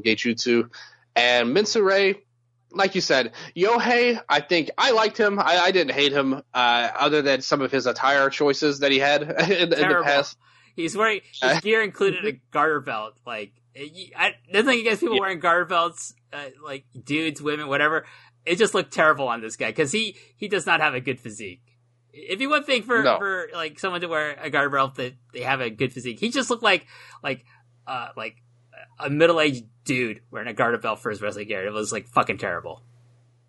He tried to be unique, and I, I give him credit for that, but it, it, never got over, unfortunately. And now he's in with this new gimmick, and I think much uh, well, not much more successful here. He's probably really kind of the same position, but still, uh, good match here. I liked it too. Uh, they actually built up some near falls here pretty effectively, I thought. So I, I like that. Omori, I thought was really good here. This match really over delivered on expectations, I think, and showed how good of a team Iwamoto and Lee are. Yeah, and one thing that I came out of this show, the feeling that I got, uh, Dylan, was that you know I really feel there's like this youth movement happening in all Japan, and I think it's really exemplified by the the announcements they made for the Champions Carnival. So let, us talk about who's going to be in this year's Champions Carnival. Uh, let's go in the order they were announced. Uh, we have Kento Miyahara, Yuma Aoyagi, Suwama, Shuji Ishikawa, Zeus, Jake Lee, Yoshitatsu, uh, Naoya Nomura, who's a big question mark because he does have this uh, spine injury and neck injury uh, that hopefully he's going to be recovered, fully recovered from by the time the Champion Carnival starts. But we'll see. Uh, Ryoji Sai, the returning Kai, and then we get all these new names, essentially. And we have Ayato Yoshida from 2AW, who used to be a young lion in New Japan Pro Wrestling when uh, he was in the Kaientai Dojo, and Taka Michinoku uh, was associated with New Japan, but then he cheated on his wife, had the scandal, and Yoshida kind of left New Japan because of that, and now he's in All Japan, which I think is a better fit for him. We also have from Big Japan Pro Wrestling, Hideyoshi Kamitani, who I like. I like a lot. He's he needs to get a haircut though. Like that bowl on his fucking head is just is just just so boring. He needs to get like a mohawk or something like that. But I'm I'm really excited about Kamitani being in this. Uh, the aforementioned Shigehiro Irie, uh, who's a freelancer. Uh, oh, sorry. Here's not a new name. In fact, he's the worst name in this fucking lineup. Johnny Valletta. Why the fuck is he in this? Like, you can't find someone better than, like, you know what? I, I would rather they took Johnny Valletta out and brought fucking Sam Adonis back. Yeah, Sam, Sam Adonis wasn't that bad last year, but here's the problem: Sam Adonis doesn't look like Bruiser Brody, WH, and that's why he's well, in this tournament. Guess what? Neither does fucking Johnny Valletta. You know, and I and Sam Adonis was perfectly serviceable. He didn't stand or anything. He's perfectly serviceable. At least he doesn't try to do his bull like some bullshit character. Like that was my big worry about him last year. He didn't do any of that. He tried to be a wrestler. He, like he did, you know, the sexy boy thing. That was okay. That wasn't as obnoxious as this fucking goofball swinging his chain and just cheating and inexplicably getting fucking wins over Kento Miyahara. I that I do not understand, Dylan. But anyways, we'll get back to fucking Valletta. Next after him is the returning Joel Redman, who is a good addition, a good return. He, he's a very good wrestler. I think he fits really well with All Japan Pro Wrestling, and I want to see more of this guy in the company. Uh, Lucas Steele, uh, Davey Boy Smith Jr., who's got to be the biggest foreign name in this uh, tournament, uh, making his All Japan debut, and the biggest name, and the name I think is is going to really like t- take go to, really far in this tournament, and that's Pro Wrestling Noah's national champion, Takashi Sugiura, Dylan. What do you think overall about this lineup, and what, like, I don't know, two or three names really stand out for you? Yeah, big improvement over last year, to be honest. Uh, a lot of the guys uh, that are in here are big steps up. I mean, I like Sam Adonis uh, decently enough. He wasn't some terrible performer, uh, but he, you know, a lot of that block he was in was really underwhelming, but still he was better than like Daichi, uh, Cyber Kong. Like those guys had to go, and th- thankfully they did. Uh, now you got guys like Kai, who is a welcome return, uh, has historically had really big runs in Champion Carnival. Davey Boy Smith Jr., uh, somebody that this is going to be a big opportunity for him to wrestle, I think, what his preferred style of wrestling will be. I think he's going to get that opportunity here that he never really got in New Japan. That uh, you know, I know he probably always wanted. And then you have obviously uh, Takashi Sugiura coming in. That guy, he he was my pick for the best wrestler in ring of the decade in two, the 2010s, and so I'm a huge fan of him, and I think he's a great performer even now. Uh, you know, his age is up there, yes, but he doesn't show it at all. He wrestles just as great as he always has, and I think he's going to have a fantastic tournament, uh, no matter who he's in with in his block. And he's going to be somebody out of all the guys, these new guys, uh, none of them really have a chance to win the tournament or go to the finals, really. But he does. He's the only one that does. So uh, he's somebody that I really have my eye on in the whole tournament. Well, I mean, it goes to my point about like there's this like youth movement happening in in all Japan. Like you know, outside of like really Suwama Ishikawa, you don't really have that too many of these people that are like that, like that old. Like, yeah, Zeus is, is getting up there, but he's, he's still, I think, in, in kind of his prime age. And Ryoji Sai is, yeah, he's, he's, he's there. He's not special, but like, he's not, he's not like, you know, hitting the twilight of his career necessarily as far as age goes. But I look at like, you know, Yuma, I look at Jake Lee, Nomura, I look at uh, Yoshida, Kamitani, Irie, and Lucas Steele and Dave Boy Smith Jr., who's still relatively young as well. Like, this is really, if you can keep these guys healthy, you can keep these guys coming in for regular tours. I really think All Japan has a shot to really improve their box office and and really have some really great you know booking in their matches and storylines going forward like where a lot of these guys are going to interact with each other dylan yeah, I, I think you know I think it's great. Yoshida is somebody that I, I really happy is in the tournament. Uh, wins and losses for him are secondary. He could lose every match and still gain something for this tournament. I feel like, and his matches are always going to be really strong, as we saw with the Nomura match last month.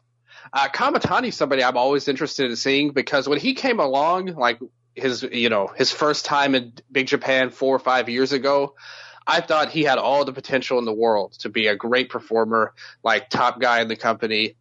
He won the title in an amazing match versus uh, Yuji Okabayashi, who was in last year's tournament. Uh, and he, it looked like he was going to be special. They kind of really botched his title reign really bad. Uh, not really his fault, but it's more so bad booking. And then he was in the doldrums for all these years, teaming with Daichi Hashimoto. It's not a good look but he had a lot of potential at one point, and I'm hopeful that he can really tap into that here. You have the young guys at All Japan, and it's great. They they formulated something where they have these guys, Lee, Nomura, uh, Aoyagi. The thing is, though, in the tournament, the timing of it is, if you were to put at any kind of issue, point at any kind of issue, is that Lee and Aoyagi have already had title shots this year. Uh, so that really puts the main spotlight on Nomura, and unfortunately he has his injury. So I feel like Nomura is the one. The fact that they announced him tells me that they really want him to win this tournament. Uh, I would say, uh, but hopefully he can go. Is all is all I can say on that end, and we can continue the youth movement because he would be the perfect person to challenge uh, Kento after the champion carnival. Well, I think the perfect person is someone who's never held the triple crown and that or challenged Kento Miyahara, and that would be Takashi Sugiura. And I honestly think like like Noah's not going to lend him out for this tournament because he's what he's you know he's kind of their flagship guy, right? You know, like of of the original Noah guys more than Marufuji is these days. Um, I think he's going to win the Champions Carnival. I think he's also going to possibly win the the Triple Crown for Kento Miyahara, and I think that would be a great way for like personally. I think Nomura should beat someone else. Like I always thought that Nomura should beat someone from Big Japan, either Daisuke Sekimoto or Yuji Okabayashi. One of those guys should have beat Kento for the belt. Have like a six month reign with that belt, just beating everyone else. And then the guy, the savior of the company of getting that title back would be Nomura. And now you don't have Okabayashi or Sekimoto doing that. You have Sugiura do that. And I think it would be I think it would really raise all Japan's like box office if you had him. Of course, he's still gonna you know do a lot of you know matches for for Noah, but he's gonna raise the profile of that belt, especially with something we're gonna talk about later. Noah being bought out by by Cyber Agent, the the owners of DDT. Um, I think Noah's gonna have a higher profile this coming year, and if Sugiura is a champion uh, carrying the triple crown on those shows and defending it on those shows as well as in All Japan. I think it's a win-win situation. Um, one one point before I hand it over to you uh, and we move on is that like you know who they should have got instead of Johnny Valletta? They should have got another Japanese guy, Dylan. They should have got from Big Japan Pro Wrestling. They should have got Kawakami, Ryuichi Kawakami. That guy would have killed it in this tournament. Yeah, he would have been good. Like I said, uh, I like Kawakami a lot. Uh, you know, he would be great. Valletta, I don't know what it is. Like, like I said, they just want a Bruiser Brody clone. Like, that's really, it's all, that's all that this is about. And I don't even take him seriously. He's like an unfortunately necessary evil at, at this point in the tournament. So I don't like his matches. He's not a great wrestler, obviously, but he will have his role in the tournament, I guess, similar to a Yano in a G1, I guess, if you're not familiar with All Japan.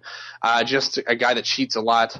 Maybe he can take some DQ losses he'll inexplic- inexplicably beat somebody that he shouldn't, uh, much like Yano in G1 as well. Uh, so we have that to look forward to. But yeah, yeah, you know, your idea with Sugiura. First of all, I, I told you this uh, privately. Anything that ends with Sugiura as world champion is a great idea. Like, like under under any circumstances, you've automatically come up with a winner. But to see him hold that title in Noah, I think would be awesome. Like, I think that would be great for both sides. Like you said, I think all Japan would gain something from it. I think that would tighten the bonds between the two companies, uh, two companies 20 years after the initial split. Uh, I'm always a big fan of them working together more. And, you know, I think the only issue is that they put so much stock in this next stream thing that they really want like Kento to be the face, like the focal point of it.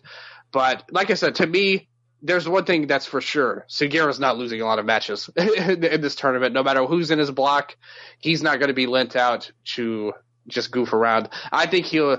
I think they want Nomura to win, he, but he'll make the finals. And if Nomura can't do it, then Sugiura, I think, is definitely going to win. And even in the block play, I'd be surprised if he loses. I'd say one match, maybe two, but I would say one match is even more likely. I think he's not going to lose a lot, and they have they have plans for him and hopefully Noah and All Japan can work together continuously from here on out. Yeah, I mean, like one of those losses should set up uh, All Japan guy challenging him for the the national title if he's still holding it by that point. Uh, we'll see. Um, one thing we should talk about before we move on to another tournament that we're gonna we're gonna talk about is the the exclusion of two prominent names from last year's tournament.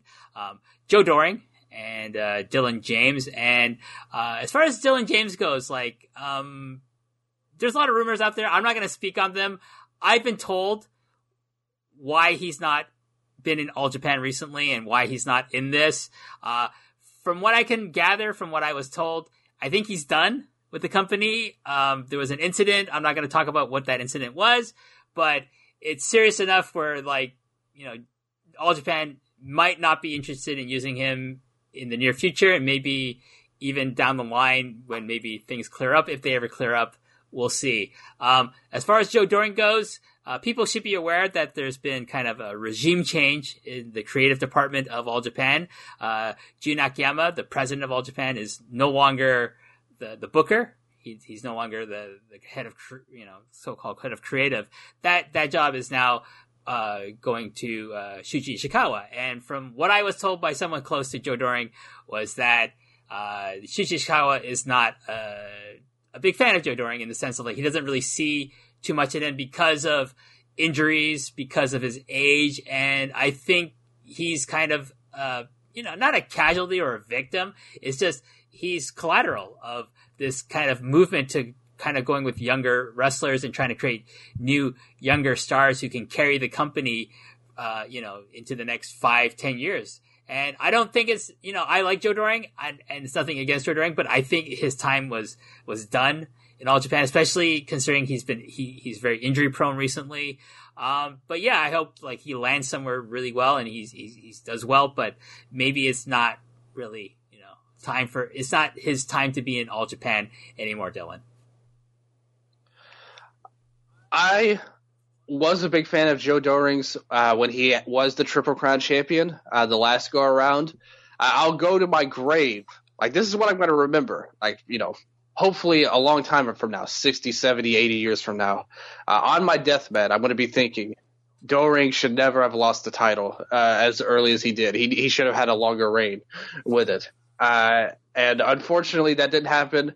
And ever since then, he's been in limbo. And like you mentioned, I really the main thing with him is he's had a lot of injuries uh, over the past couple of years. And even last year in the in the tournament, he really let uh, I don't want to say let us down because he was just uh, the heart was there, but the body wasn't willing. You know what I'm saying? Like he was just too hurt. He wasn't performing at a high level last year, and you know, like I said, I think losing him uh, opens the door for somebody like Yoshida, uh, and that would really help him out. And you could do more with guys like that.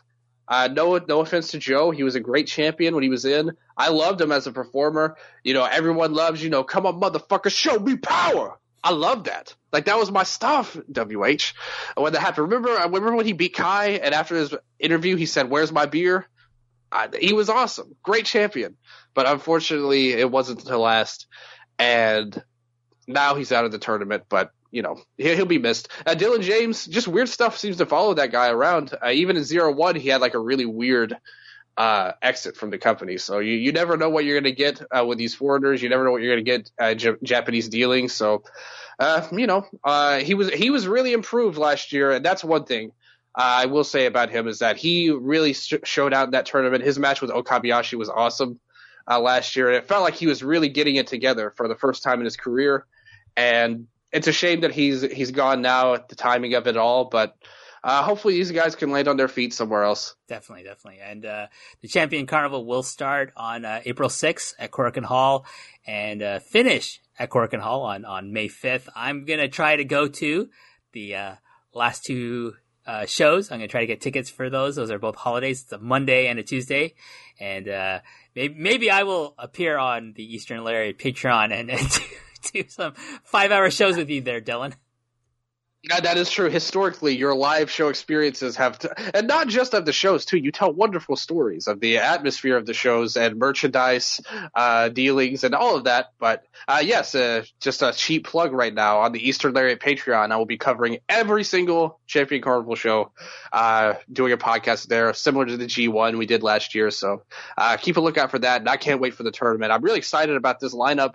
Uh, there's a lot of great matches and it should be a, when when you go, it should be a lot of fun. Yeah, and may, maybe I will appear on some of these uh, shows for your Patreon. Uh, let's move on to Big Japan Pro Wrestling, who are also having uh, their tournament. Uh, they're going to have their strong climb this year. This kind of like, so for those of you don't know, Big Japan has two different prevalent styles of wrestling in their company. One is deathmatch wrestling and one is, you know, quote unquote, strong style wrestling. And, and this, and they alternate between having a deathmatch tournament and having a strong style tournament. And this year is the strong style tournament. So, uh, they recently announced, uh, their, uh, their participants of the uh, the Strong Climb 2020 tournament and in four different blocks. So, do you have all the names in front of you, Dylan? Yes, yes, I do. Well, in fact, well, I, if, you, I if, if you can do the honors, uh, give my voice a rest here. Tell us who is in from Block A to Block D here. That's right, a very unique style of tournament compared to the traditional Champion Carnival style with two blocks. This one has four uh, five minute piece, which I'm personally a big fan of. I actually like the multiple block setup. The more World Cup style uh, blocks here are a little bit better. In Block A, we have Akira Hyodo, who's a young guy in uh, Big Japan, has a huge future. Already won six man titles with uh, Daisuke Sekimoto and Takuho Kato, who's uh, we'll get to him in a second. Uh, Ryuichi Kawakami, Daichi Hashimoto, and two outsiders, which are Yoshiki Inamura from Noah, and T-Hawk from the Strong Hearts. Block B is Kazuki Hashimoto, Daisuke Sekimoto, Kohei Sato from Zero One, Taishi Takizawa from 2AW, formerly K Dojo, and this was just announced actually uh, a couple of days before we recorded this. Isami Kodaka from Basara is in Block B. Block C, Hideyoshi Kamitani, he's in the Champion Carnival. Ryota Hama, Yuji Okabayashi, Zero One's Yuji Hino, and Quiet Storm, fresh off his leaving Noah. Uh, he will be making an appearance in the Strong Climb tournament.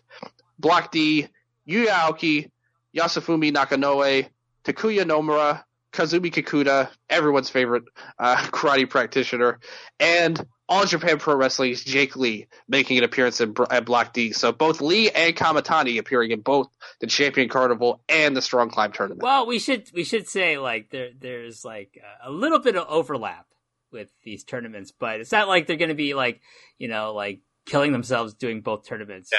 for the for the most part.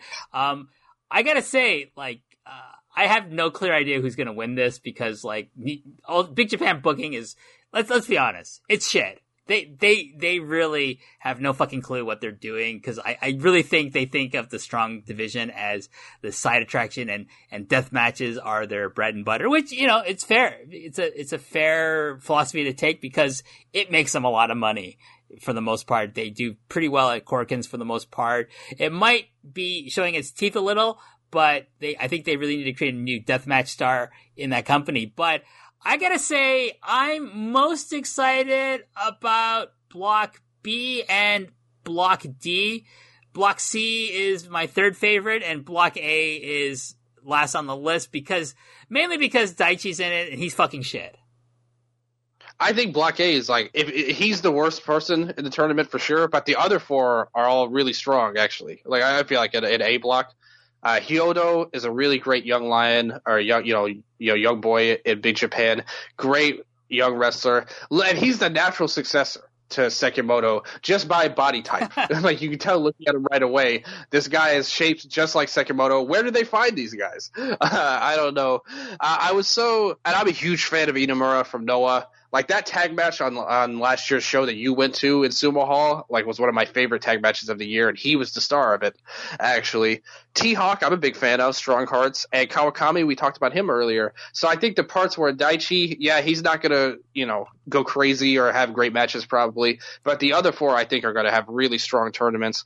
Uh, B block is very consistent as well. I think I'm with you. That might be the best overall block. Uh, considering it has Kodaka, Takizawa, Sato. All those guys are good foreigners, and I'm a huge fan of Kazuki Hashimoto. I think he's one of the most underrated performers in any Japanese company. Um, in Big Japan, like you mentioned, the booking is totally goofy, to be honest with you, and not not really good. So you have to look at that. C Block's probably. It's almost like the you know Okabayashi's there, and he might be the best person in this whole tournament. Uh, he's got some really interesting matches. I don't know how that's going to play out though, with Kamakani, Kamatani, Hino, Storm, Hama. You know, up and down mixed yeah. there. Like there's potential, but not the greatest. The, the thing about Block C is that this is the the beefy boys block. You know. I mean? Yeah.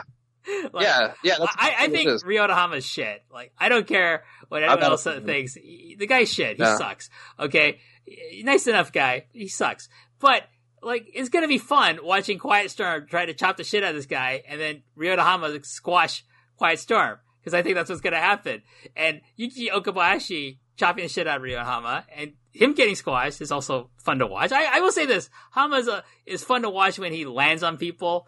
Uh, I, am gonna love like him squashing Yuji Hino because honestly, like he's a good wrestler, but man, I hate this guy. Like he's such an asshole. Like in real life, I'm talking real life. Like real talk, as you like to say, Dylan, Yuji Hino's a fucking asshole. Like, I, I do not like this man. Like, I can enjoy his matches, but I just think that guy's an asshole at the merch table. Let me tell you that, right? From personal experience. All right. And then Block D, it's, so, it's good. I, I really like, you know, come on. We're gonna get Jake Lee versus fucking Takuya Nomura. That's gonna be fucking awesome, uh, Dylan. It's gonna be great. I'm, I'm looking forward to that match probably the most. Oh yeah, that's the best block and uh, best match in Block D for sure. It's the other guys I'm not as sold on in Block D. I mean, with all due respect to Kikuta, like you know, listen, him and uh, Kawakami actually had a decent little team uh, with the All Asian titles in All Japan, so he's got that All Japan lineage to him. Uh, Nakanoe, he's like really mid tier to me. Uh, he had a little bit of a run where he got super over uh, you know, he was like, remember when Yoshitatsu was like a young lion and he got like really popular in, in New Japan yes. before he left? Uh, that's kind of how like Nakanoe was. He had this uh, inexplicable popularity, but that has really gone all down the drain. Aoki's a good junior wrestler. It'll be interesting to see his fit. Uh, the, I think C and D both have potential. They could go either way, but ultimately you're going to get Lee and Nomura. That's going to be a great match. Um, we'll see what the rest do. I would say. Yeah. So, uh, like, and I have no idea who's going to win this. Do you have Do you have any guesses who might win the Strong Climb tournament this year? Yeah, first of all, I have to say I'm very disappointed Takuho Kato isn't in uh, the tournament. Uh, Hyodo's tag team partner and also like fellow young guy. Uh, I think he's such a strong talent. He's like one of my favorite rookie wrestlers, along with Inamura. Like they should have put all three of those guys on a block and just let them all like do stuff to me. like that, that's what. I, yeah, exactly, exactly. Like that would have been awesome. I, in my opinion, that's what I would have done if I booked uh, Big Japan. But you look at the the way things go with the block system that they have. So they've really set it up to where anybody could win. History tells us that it will be one of Sekimoto or Okabayashi that wins this. Uh, but I could see someone like, um, you know, Kawakami. We always say like we've been waiting for his time over and over and over, and it never really comes. Uh, you know, and usually, whenever Striga says something on my show, my co-host, because he always tries to say like, "Oh, Kawakami should be the next champion," I'm always like, "That's never going to happen," pretty much, and it never happens at, at, the moment. But I think a Kawakami or Nomura would be the ones to win, and I think Nomura is going to win this tournament.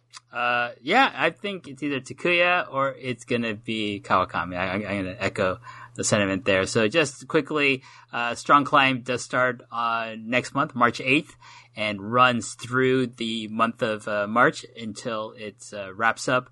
The semifinals will be uh, the semifinals and finals will be on April 12th. So a bit of bit of overlap with the Champions Carnival, but nothing nothing too strenuous for either Kamitani or Jake Lee. And uh, something to keep an eye out uh, if if these shows ever make broadcast.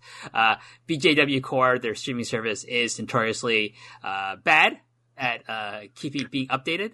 probably we're gonna have to wait for you know Samurai streams to appear in some fashion or form. Uh, and that's all I'm going to say about that, Dylan. Well, I, I, hope we can see it because they do have some good ta- uh, good talent in this tournament, some good matchups. Uh, really looking forward to a lot of the A and uh, B blocks. To be honest with you, uh, everyone besides Daichi, I'm really looking forward to, uh, and I hope we get to see some of it. But you never know with Big Japan. Like I said, it's a very uh, interesting company. Let's just say the say the least. Okay, and and final uh, story we wanted to talk about was uh, the purchase of Pro Wrestling by CyberAgent, which is a media company that uh, currently owns DDT uh, uh, Pro Wrestling and, and Tokyo Joshi ProRes as well. what else do they own? Do they own like Basara or something else? They broke off of DDT right, actually. Okay. Boss so, so yeah. it's just it's just DDT and TJPW then, and now Noah and Ganbare and Ganbare.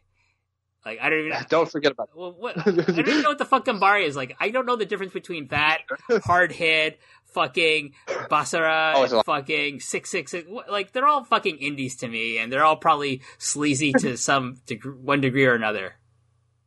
Uh, first of all, I will not take the slander of hard hit, uh, a shoot a shoot style themed company. Uh, the rest I don't care about. That they're all bad. But Hard Hit gives us good wrestling. Uh, Sato Hideki has been on there. It's a good show. They very rarely actually have shows, but when they do, they're usually good. The other ones, Ganbare Pro, I don't care about at all.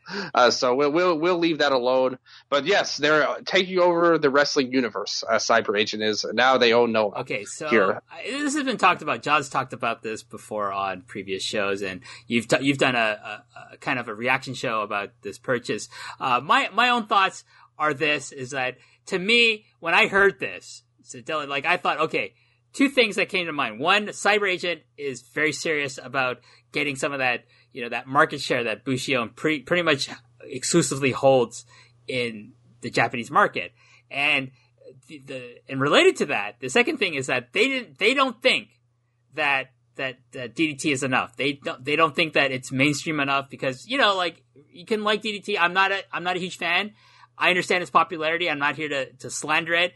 But here's the thing: it is a very niche product. Uh, they they do a lot of comedy and a lot of like they have their their set of fans that aren't necessarily fans of mainstream wrestling. Which, if you want to get some of that New Japan money, some of that New Japan market share, you are going to have to try to present a more mainstream product. And to me, they think Noah has the potential to be a mainstream player in the world of pro ProRes in terms of marketplace and in terms of like really getting, I think, their streaming service more out there as well. And what what are some of the thoughts that you had when you first heard the news, Dylan? I know you did a Patreon of that, but like for for the postmarks out there, what what what are your thoughts?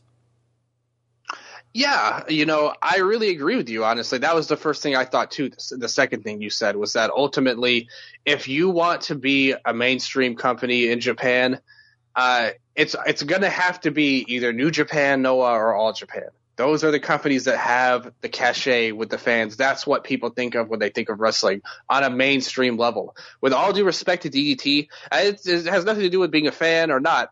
Uh, you just have to understand that that's never going to be a mainstream product. You know, it, it, it is what it is. There's nothing wrong with that because uh, they do serve a fan base that's a lot different than the fan base that Noah and New Japan and All Japan serve. Like they have their own fans and DDT has their own fans. So it's really a lot different. It's hard to that's why it's not even really an apples to apples comparison a lot of times because you you hear a lot of this stuff where you know other websites or things like that or other places that talk about Japanese wrestling will say stuff like, "Oh, DDT is the number two company in Japan, but actually, like their fan base is so different that it's hard to even compare them.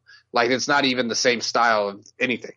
Uh, Noah, like you said, that's where you get the mainstream stuff from. If you want to be a big company, want to be recognized, you got to have one of the three companies. Cyber Agent recognizes that. I'm sure they're happy with DDT uh, doing what it is, but like I said, a- even if they were happy with it, they want to take a step forward. And if they want to take a step forward, it's buying Noah. And that's what we saw here. And th- there's nothing wrong with that at all. And the only thing that's uh, negative about it from a fan perspective is that I think that it's kind of hard if you're a Noah fan to take all of these ownership changes as positive signs.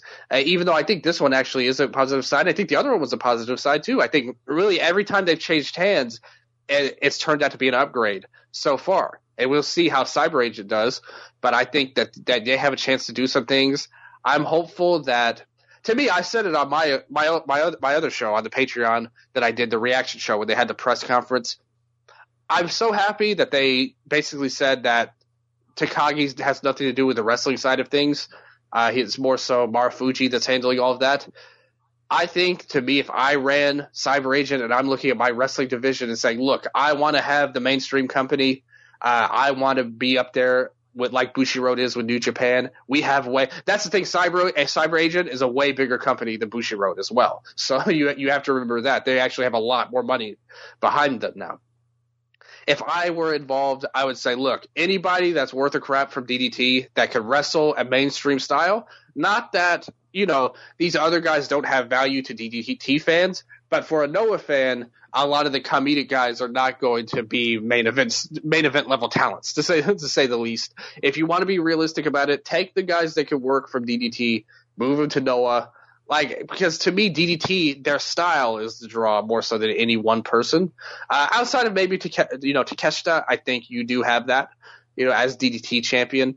Uh, he's a little bit if you want to leave him there, that's fine too. But they have a lot of guys that kind of fly under the radar and aren't even as really push to DDT uh, because they just don't have they don't grasp the comedic style as well as they could. So I think there's a there's a gold mine somewhat.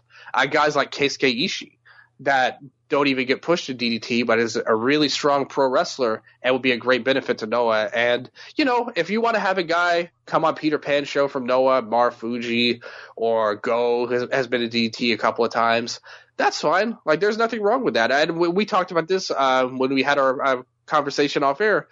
Uh, you know, if you're a Noah fan and you hear, man, you know, whoever go go is going to DDT. Well, he's a champion that right now. Maybe Nakajima is going to DDT. You may not like DDT, but at the end of the day, who cares? like you know, it, it's it's like when Kawada went to Hustle. It's like if you're a fan of his, like a true fan of Dangerous K, All Japan Kawada, you don't care what he did in, in Hustle, you know, if you were that type of serious fan. So it doesn't even matter. So I think there's no real downside unless they make mistakes in terms of how they run the companies and try to integrate too much of DDT into Noah, which hasn't happened yet. And like I said, they were really pretty adamant that, that wasn't going to happen. But you you you know you never say never in wrestling, but I, I don't think that's what their plan was. I think they happen, no- It's going to happen. It's not going to happen right away. It's eventually going to happen where they can't help themselves and they're just gonna no. do a joint show with like you know so and so versus so and so, and then you know DDT guys. And you know, Takai. Here's the thing: DDT is his baby. Like if it, if push comes to shove, he's gonna put over his guys over the Noah dudes. I, I truly believe that. He's not Huh? Like he, he's not running the wrestling side though. Like that, that's what they said at their press well, conference. that's what they said, right? That's what they said. But you know, I, I, it's a cynic in me, Dylan. That's just coming out right now. But you know, you know, it, you know, you know who yeah. I would want to see? Like, you know what they should do? So DDT should send over Higuchi, right? Kazusada Higuchi, because that guy's perfect for for Noah. And in return for this one guy, Higuchi, they should take the three members of the Ratels that that is not Daisuke Harada right. and send them over to DDT. And I will say this, objectively speaking, I really think that those three guys would fit a lot better with DDT. I think their characters would be a better match for DDT. And I'm not just saying this because I hate, you know, Tadasuke, Yohei, and Hayata. Uh, It's not because I hate them and I don't want to see them in No anymore, but that's part of it. But I do really think, genuinely, that they would fit a lot better in DDT. Well, they have more of a niche look to them. I, I, I would say for sure, like a DDT esque look. Uh, you obviously a lot of these guys. Uh, Tadasuke came from Osaka Pro, which is a, another very comedically influenced promotion, and the other two were from Dove Pro, which is crazy indie promotion, uh, pretty much as well. So they do have that. They they have the experience if they wanted to go to DDT, and I'm all for that because I'm not a I'm not a huge fan. I think Tadasuke could be a good worker. Uh, his look is horrible. There, there's no question about that. But the other two are like very indie level talents to me, so I'm fine with that too if they wanted. Uh, take Higuchi, take Ishii. Uh, to me, like I said, if it were me, anybody that was good, I would move to Noah. like, like for real. Like Takeshita would be gone, all of them. Like, like they'd all go to Noah. Uh, help the depth of the company because last year they had a 10 man tournament for you know their biggest tournament of the year, their N1 victory. Now you could have a 20 man tournament, like with the the good DDT guys. You could get five to 10 guys that would fit the Noah style. I feel like uh, pretty easily actually, and build a deep company that can outshine a lot of these other ones that they're competing with. I feel like, but that might not happen. But still, you know, like I said, the main thing is just to keep everything intact and put the money into it, put the advertising into it, maybe get some more green into their logo, like bring that back, you know, all that stuff. Well, you, you bring much. up a good point, and then we'll we'll kind of wrap it up on this point. Like, you know, Lidet during their ownership really changed the aesthetics. It was really truly a, a battle of aesthetics with their ownership yes. like where they kind of uh, started shifting away from the Masao era. They got rid of the green mat. They replaced it with a white mat. They you know they, they, they changed the logo, which I'm not I'm not against because I, I do like the logo. I think it gave them a really good fresh paint uh, coat of paint, right? Um, I I just want to know, like, I feel that there might be a possibility that Cyber Agent is gonna maybe halt the kind of New Japanification process of of Noah, like you know, calling their their global league the N1 tournament, calling you know, creating this national title that's supposed to be like the IC title and the US title or, you know, kind of a mix of those two, having like this, you know, like, and changing the, the, the GHC heavyweight title to look very much like the current incarnation of the IWGP heavyweight title. Like, I wonder if that's going to continue or if they're just going to kind of just stop it right there. Cause I gotta say, I'm not, Uh, as, as a Noah fan, as someone who was a Noah fan for from its inception, and like I've lapsed here and there, but I don't want it to be a clone of New Japan Pro Wrestling aesthetically. You know, like I want it to kind of stand on its own with its branding and with the titles and the names of its tournaments and things like that. So I'm I'm kind of hoping Cyber Agents is going to kind of just not necessarily revert back to anything, but just maybe that's it. Just keep it at that and and no more like trying to copy New Japan. You know, when Lidet first came in and changed the logo, at first I think my reaction was similar to a lot of people in that I hated that. like, you know, I was like, it was so goofy, and their reasoning of it made no sense. I remember listening to your show with John, and John brought up a great point. It was like changing the Toronto Maple Leafs, uh, you know, because they had too much of a legacy. Like, that doesn't make any sense to me. That's actually a positive uh, not a negative, and they shouldn't have changed it. The changes they actually made, though, at first, I really liked a lot of them because they actually signified the exact opposite of what New Japan was doing. Because, in my opinion, New Japan has gone through a lot more of a uh, really Americanization of their style of wrestling and everything about them, pretty much. Uh, and a lot of Noah's early aesthetics were very Japanese influenced. You look at the logo; it has the red uh, circle in it. You have the the early poster they had, which was a great poster with Kiyomiya doing the the tiger suplex. Uh, had very much like an old school Japanese feel to it. And then you, they do stuff with the N1. They changed the title around, and I was like, ugh, you know, like that. I wasn't into that at all. Like N1, that that was not good at all. And I agree with you completely that hopefully Cyber Agent uh, reverts the, reverts it back to the Global League. Uh, it's too late for the title now, but you know it's a nice title for what it is. Even if it looks too similar to the uh, IWGP title, it still looks nice. Uh, you know, so that's okay. Change the N1, get back to like you said. And Noah, to me, historically, has been pretty much my favorite company uh, through a lot of years. And I think that if they continue to be like New Japan, that's not a good look. They don't want to go in that direction. Uh, try to get back their own identity, which I think they were doing a great job of at one point, even last year, really. So I don't think it's an impossible task by any means, but yeah, that's something they need to, to work on. Try to keep their own unique identity that they're, that they're going to need to take on New Japan. Well, with that being said, uh, let's wrap it up here. Uh, we got we got a lot of stuff in here, and I and I really want to thank you for taking the time out, Dylan, to to join me on here, especially with the uh, you know un, uh, unforeseen uh, you know mishap with John being able to. Uh, not being able to do the show with us, uh, but he'll be back next month for, for the March show. And any any final plugs? Where can more people find Dylan Fox on talking about wrestling? First of all, I'd like to thank you for having me on WH. Uh, like I said, we've had you on our show uh, multiple times at this point and had a lot of fun with, with you on the show. Uh, hopefully the listeners enjoyed uh, us talking again like that right now. You know, I really enjoy it. And John, I miss you, man. I, I hope one day we can get together and do it again. But uh, nothing but love and respect to you and Way as well. Everyone on Post Wrestling in general. I'm a huge fan. I'm a subscriber myself, so I, I always listen to your shows. Your post shows for New Japan as well. I'd love to have you on, John. Or I'd love to be on your show, John. And I'd love to have you on. You're welcome to come on my show too, if you ever listen. But if you want to find me online, the main place you can find me is on Twitter at Dylan Zero Sky, D Y L A N, the word zero, Z E R O, Sky. And also the Eastern Lariat, obviously, my main podcast. And on that show, I host it with Striga, my man from CageMatch.net. He's the big boss of that sh- of that website, something that everyone uses in wrestling pretty much in one way or the other. Uh, we talk about all kinds of wrestling on there, always Japanese for the main show.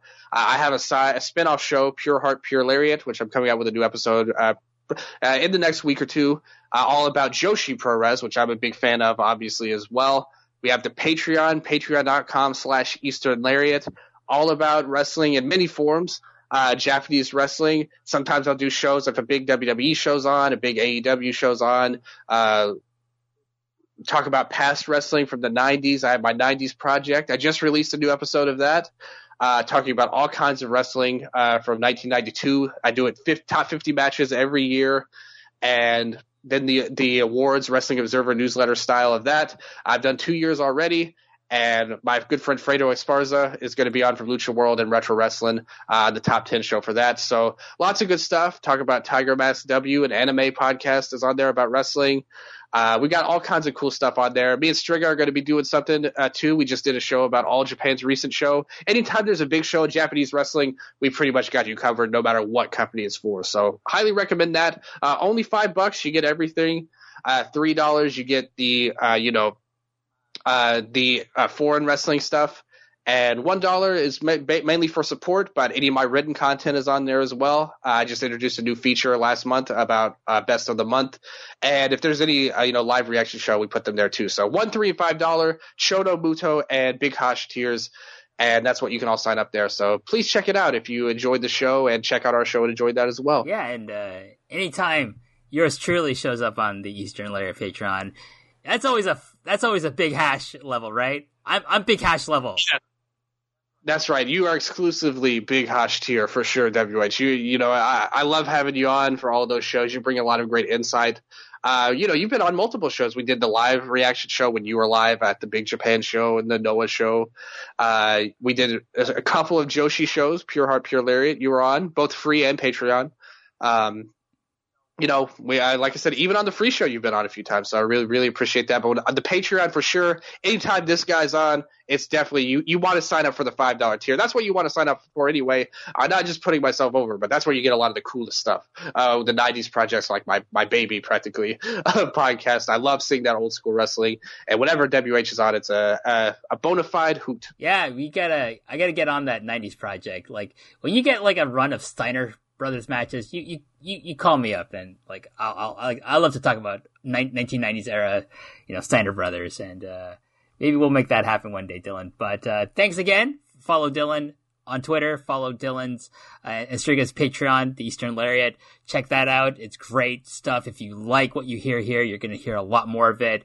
Uh, covering a lot of like tons of older stuff as well. If you're a big fan of Cruel Summer and Thunderstruck, definitely check out Dylan's 90s project. Uh, for, for John Pollock, who's not here today, but it's okay. He'll be, he'll be back next month for, for Dylan. My name's WH Park. You can follow me at WH Park 9 on Twitter. And until the next show, I will say to everyone, goodbye.